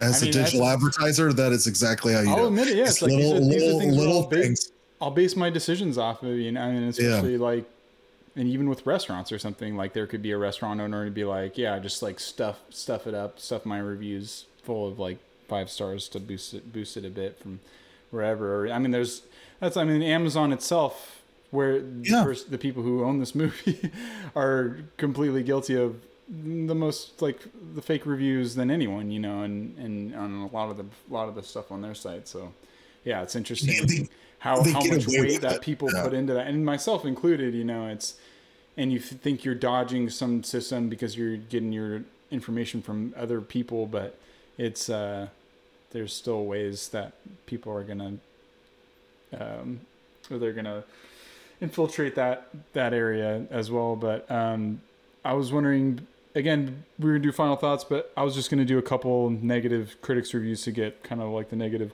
critic side of things on Yeah, in the mood. Rot- Rotten Tomatoes. uh, Roxana Hadidi from uh, Polygon says narratively padded and visually overstuffed with CGI. The Tomorrow War plays out like Starship Troopers drained of Paul Verhoeven's ver- subversive satire. That was that was the one I found. The very first one on Rotten Tomatoes. That's where I so 100%. Roxana Hadidi. That's I didn't mention. I didn't uh, attribute what I said earlier to her earlier. So there there we go. Shut up. Mike, Shout have out. you seen Starship? Excellent Troopers? point. Yeah. I actually Yeah. really like your guys' point about the whole like they should pick a lane because like I think if they went full satire in this movie, I probably would have enjoyed it more. like Yeah, 'cause satire you with could- with like yeah. edge and grit and like extra violent like r-rated Yeah. like satire like it totally could have been You don't have to remove too, the yeah. set pieces, right? Like, it, Yeah, I don't no, think- people Yeah. falling out of the sky, dude. Again, Yeah, that could dude. that could have been fucking crazy. where was the where was the shot of Mike Mitchell being like, I'm fucking falling, you know, and, and, and doing shit like that? I don't know. It just yeah, it could have been funnier. Oh, more Mike Mitchell. I mean, we're all there. I think we all agree on that. We could have used more. Yeah, more Mike 100%. Mitchell, but but him him shooting man. off aliens and dying in an explosion was a pretty cool image. That I'm so happy that he got got to do that and, and seeing all of his. Uh, I don't know, just hear, hearing him commentate on on everything in his podcast and having people on, it just like it gives me like joy hearing him go through the process of making a movie and, and everything. And I, that's maybe colored my, my opinion of it a bit too, because he's just been so excited about it. And I'm just so happy for him. And then I was to, I should say on the podcast too, we tweeted, uh, we were going, uh, I tweeted today on the Polarized podcast, uh, Twitter, that we were going live tonight. And I, uh, I put Mitch's, uh, post picture from the poster or whatever on. And I said, it was like, Mitch's we're we're talking about Tomorrow War starring Mitch and just put his big poster on there and tagged him in it and uh, said to take a peek later Twitch. yes, speaking. no, peeking. No peeking. Um, and he liked our tweet. He liked our tweet. We have zero followers. Nobody's watching this this this stream right now. And Yep. Mitch took the time out of his day, whatever, to click like, and then he put crikey mate mates on it too. And ah, that that made my day. I I just that made my day. I I'm root. It's Like, awesome. Shout out to the Spoon Man. I hope he's watching. yeah, dude, Mr. Sly, like he he gave us a shout out. Like I, so now I'm forever in debt to this guy. I'm, he's forever on on my team. I'm questioning my Burger Brigade allegiance as well. Uh, Yeah. Why? I mean, I next time Wiger's in a movie, I'll tweet it, tweet out to him or whatever. But man, I'm starting to lean more towards. uh what is it, Brandon? It's, see, I'm such a Burger Brigade member that I don't even know what's uh, Spoon Nation. Spoon Nation. I'm turning Spoon into- Nation, yeah, I'm- turning- yeah, miss- I'm- the I'm Spoon Man. Spoon Nation. Uh, Oh, for and, sure. And he and he seems he just seems like such a such a such a nice individual and, and friendly guy and, and good dude. So I'm I'm I'm happy that he got to he got to see this. I hope he gets to see himself in the movie theater sometime. But I'll do Yeah, like one or I two. Was, yeah, I was gonna say that. Is that I was thinking about that going into this too because I've watched it in two subsequent sittings, I split it kind of in half, and Mhm. That's in between- in between I was thinking about it where man it just is such a bummer that this wasn't in a movie theater because it would have benefited from it as well. Like why not? It is a movie that could totally be in a theater. Um it's it's just a you know just a big budget action movie and um yeah like i i hope that mitch uh, coordinated somehow because like i don't know i'm sure he you know there's a way to see this in the theater from him like for him Yeah. and setting that up and i hope he does that because It, it deserves he it. doesn't come off bad in this movie at all this Oh, wasn't he's great. he- there no was bad- there wasn't He there wasn't it. He a- fucking nailed it. he fucking nailed it Absolutely. If anything we would have liked more i mean Yeah. that gets him maybe into sketchy ground where it's like oh then we saw more mitch and then he you know he um has m- more opportunities to fail but there was nothing there that gave us any inkling that he would fail in more opportunities given and i wish he had more screen time Kind of I wish seemed he like was the guy that was gonna die early from the. I don't know, just kind of like totally like yeah this guy in the background that just kind of like, oh, what's going on? I don't know, and just kind of. But then he had a valiant sort of uh sort of ending to his character. I, that was that was great. Yeah. Good for him. But okay, so like one or two more critics reviews. Uh, tomorrow. Uh, no, let's see. Barry Hertz, Glo- Globe and Mail. If, but if I had a time machine, I'd punt myself to the past just before the Tomorrow War went into production and save everyone the trouble. Meh. Man, let me let me just mm, yeah mm, uh, uh, yeah uh, jerk jerk, off, jerk off in front of everyone and and have everyone read it and enjoy it. Um, uh, maybe one more. Uh, Ro- Rosa Para Lanex Lens. Cool creature design and intriguing premise that doesn't reach its full potential due to its horrible dialogue and Pratt's lack of dramatical acting skills. An average level sci fi action movie, sadly. 2.5 out of 5. Um, yeah, some good points from from more critical. No, that is a good point, yeah. critical side of things. The Starship Troopers is an excellent point as well. Um, you can get schmarmy like Barry fucking Hertz and just say some sort of, you know, I wish I had a time machine and go back and never watched a movie. Clearly, he got something out of it. He's thinking about time machine technology leaving this movie, so it did its job. All right, Brandon, do you want to start? You want? Should I start? Guest, would you like to start? No, the guest should go first. Guest Yeah, I can start. No worries. Yeah, Uh, your your uh, final summation, just again, final summation, how you feel about this movie, and then uh, just give it a score one out of a hundred, like Rotten Tomatoes. Yeah. Um, so I think like overall I pretty much said everything I wanted to say about this movie. Yeah. Um, and I think that it was again like what I am for my sci-fi like when I'm going into a sci-fi movie, right? Even though we kind of debated talking about it being more classified as an action or it could be a satire, right? That whole point that you guys made about it not picking a lane, I think is one of the aspects that kind of irked me and didn't really allow me to like get settled and captivated as much as I wanted to. Like I felt like you guys made a good point about like the movie keeping you um like entertained throughout. But like I felt like for me it was just like bits and pieces throughout the movie that then captivated me. Where, whereas Mm. like in other sci-fi movies or movies of that nature, I'm captivated throughout and I'm like on the edge of my seat and even if it's a slow scene, I can still be like, oh man, I know some shit's about to go on, right? Like there's still more I need to know.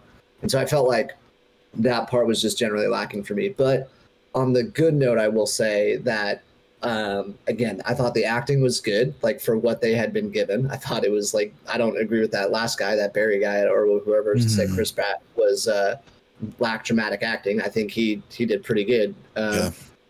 and and i also agree. think all like the cgi and all the the sci-fi stuff was really really good. Like i thought that stuff was super cool. Fight scenes were cool. All the technology stuff was super cool. Um so yeah i think going into this movie i was like ready to give it probably around like a 40 to a 45% maybe but right now i think i probably just agree with what the critics rating is at like 52% i think that's like where i'm at so Wow. Yeah, fair. i think it's a good score Yeah, I agree. Um, I'll I'll go because I've already kind of made my peace with this and talked about this movie. Uh, uh, so I'll make my final uh, summation short. Is that this movie doesn't give you enough to think about it longer, and it's not funny enough for it to be worth a rewatch. But it was for one sitting. Well, it for me it was two, but for as a total first and potentially final viewing it was it was good it was good and fine and there were things that i liked about it but there were plenty of things that i wanted more out of it i would give this movie a 58% All that's right. surprising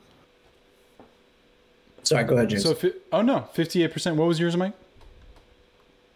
i was uh i was Same as- 52 same as- 52% Same as critics. yep yep Well, you got some schmarmy line to say as well, you critic.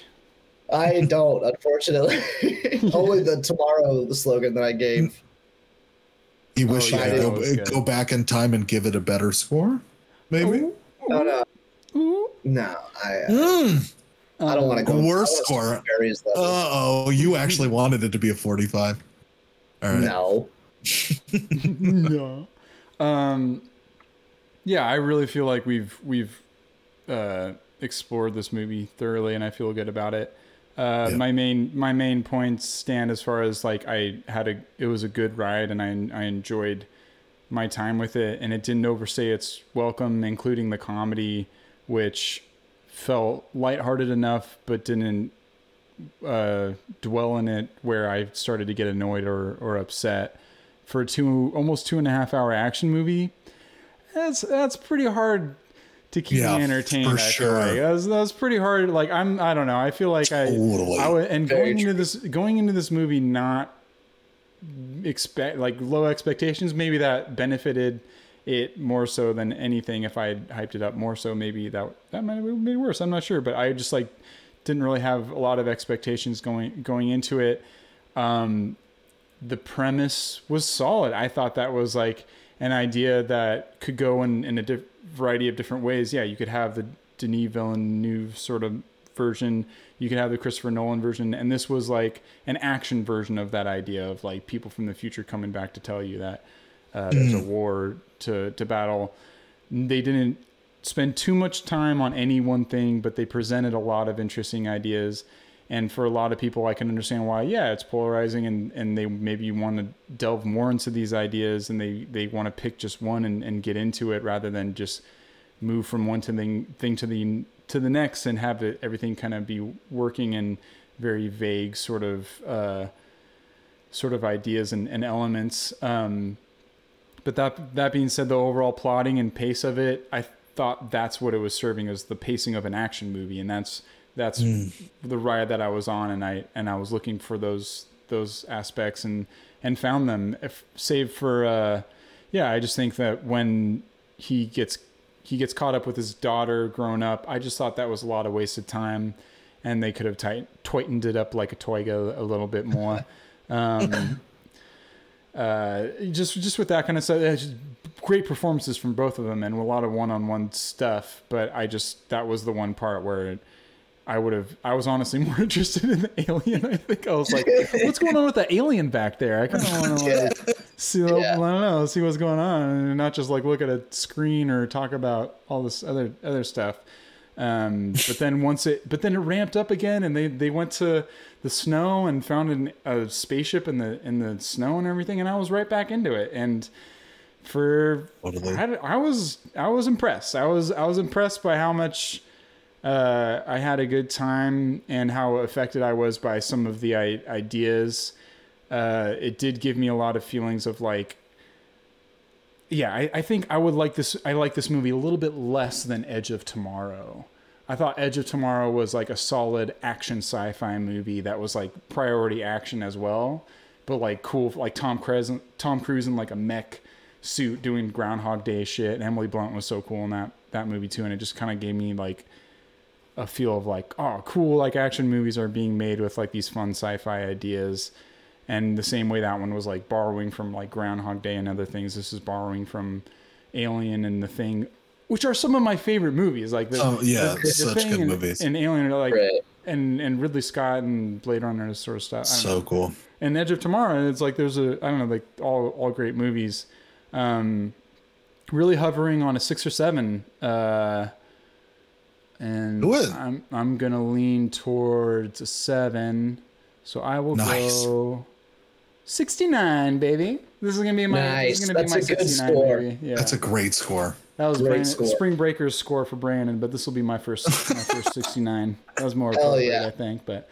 I wish I could be more polarizing. I wish you could just be like, you know what, fuck you guys, hundred percent, baby. Boom. No, that's, that's pretty polarizing, honestly. And, yeah, it really is. I'm I I'm think- genuine. I'm really like surprised that like, I and I think that maybe the time of day. I like I woke up this morning and watched it with a cup of coffee, and uh, that's sometimes not the best time to watch a movie. But today I was just like in in the mood. I don't know. It was uh, it was a it was a good time. I think Chris Pratt is a bona fide action star, and it's a bummer to see Totally. his character in Jurassic World be like like such a bummer Such uh, a bummer. And I'm looking forward to the next Guardians of the Galaxy movie because like all the sarcasm and and wit and everything and and sort of knowing glances and sort of shit that he does is um is going is great as as Star Lord and and Chris Hemsworth as Thor like that's and then like oh that's going to be great but that Jurassic World character is is the worst example of the things that he's he's capable of despite Yep. Whatever views whatever his political leanings don't give a fuck. Like the less i can give a fuck about that the better unless it's egregious. Um but uh yeah it was it was a good time. I enjoyed myself. Mike it was great having you man. If if uh oh no we already decided our next brandon would if brandon or mike if you want to just be here for this a little bit we are going to talk about our next movie. Brandon do you want to do space jam or do we move on from from? We, we're gonna move on. We're not doing Space Jam. We're not doing Space Jam. All right, guys. So tune in next week for me to go on a monologue about yep. for, About for two hours. I of me don't want to do it. my love for the first movie and then my uh, Yeah. uh, conflicted feelings for the for the second one. Um, but all right, well, so we're moving on to. Should I say it now?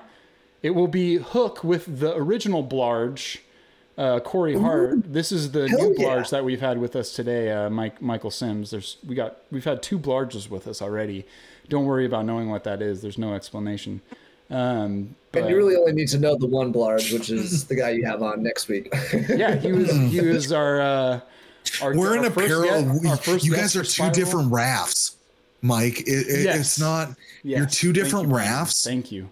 and Actually, we're That's not. a perfect explanation to describe me and Corey Hart's relationship. of like course. Mhm. every time I see him, I feel like I'm just right in sync with him, and like I'm totally in tune with everything that Mhm. he's about. Um, but we Maybe never he's like. son. yeah, Yep. could be. Could, Could be. be. That Or could you're be. his son. I don't know. Yeah. Yeah. Well, I love the guy. He's awesome guy. I think that's a perfect guess for for this next movie. I'm excited. I've never like watched that movie all the way through. I, I'm realizing, I maybe as a kid, maybe as a child, but I do not remember. So it's going to be uh, an experience for me. It's one of those. That's one awesome. of those. I'm so, I'm so excited about it. Just, like, Yeah. you hear, you can feel the excitement when you bring it up with people, especially people our age. I feel like are just kind of like, oh, totally. and even people we've talked about, like, oh, we're gonna do Hook, and it's just kind of like, oh yeah, that's a good one. That's remember- really cool. Yeah. Yeah. I just remember so much feeling the anxiety of being Robin Williams in that movie and being so affected by it because it just came out, yeah, at the perfect age. I'm so Mhm. excited to talk to a lifelong friend about it because I think there's going to be so much commentary about where we're at, how, what it's saying, how it looks, who who's in it, all of those things. Yeah, yeah it, I'm excited about it. I'm tuning in for sure on that one. Hell yeah. Well, it's, it was truly It's great to have you, and, Mike. and a pleasure, Mike. Uh, please come back anytime. Any anytime you're perusing Rotten Tomatoes looking for a movie to watch, or you watch a movie and be like, man, see this is this is my thing that I'm looking forward to is like. I watch a movie and I haven't checked Rotten Tomatoes yet, and I watch it and I'm like, man, that movie was awesome. I need to check this. Yeah. I, like, and then you check the score and be like, oh wow, a lot of people didn't like this movie. Like, you let us know, and we'll we'll make that like the uh, a movie. You're, you're the guys for this now. You're basically the go- Ghostbusters of polarizing movies. So That's what I'm saying. it's like there, there's a light that shows up in the sky when a polarizing movie comes on. We gotta, we gotta Mm-hmm. answer the call, the the bat, the Batman call. I love it. I love this was super fun. I'm super Yeah. glad you guys invited me. Super honored to be on it. Uh, can't can't wait to see the next week's episode. Hell yeah. Um, Glad to have you on, man. All it's right. been it's been chilly. Let's let's leave our our polar polarized landscape. Put- putting, putting on my jacket and heading out, guys. Yeah, we Thanks- better head out back again, into the, Mike. back into the cold back home after this Um, after this uh, this discussion by the fireside. I don't know what where. Uh, We're out of this crater in Russia. oh, that's right. Yeah. Oh, the spaceship. Oh, The spaceship in Russia. We're back at it again next next time. Thanks again, Mike. thank you so much, Mike. Yep. Uh, Bye, everybody. bye, everyone.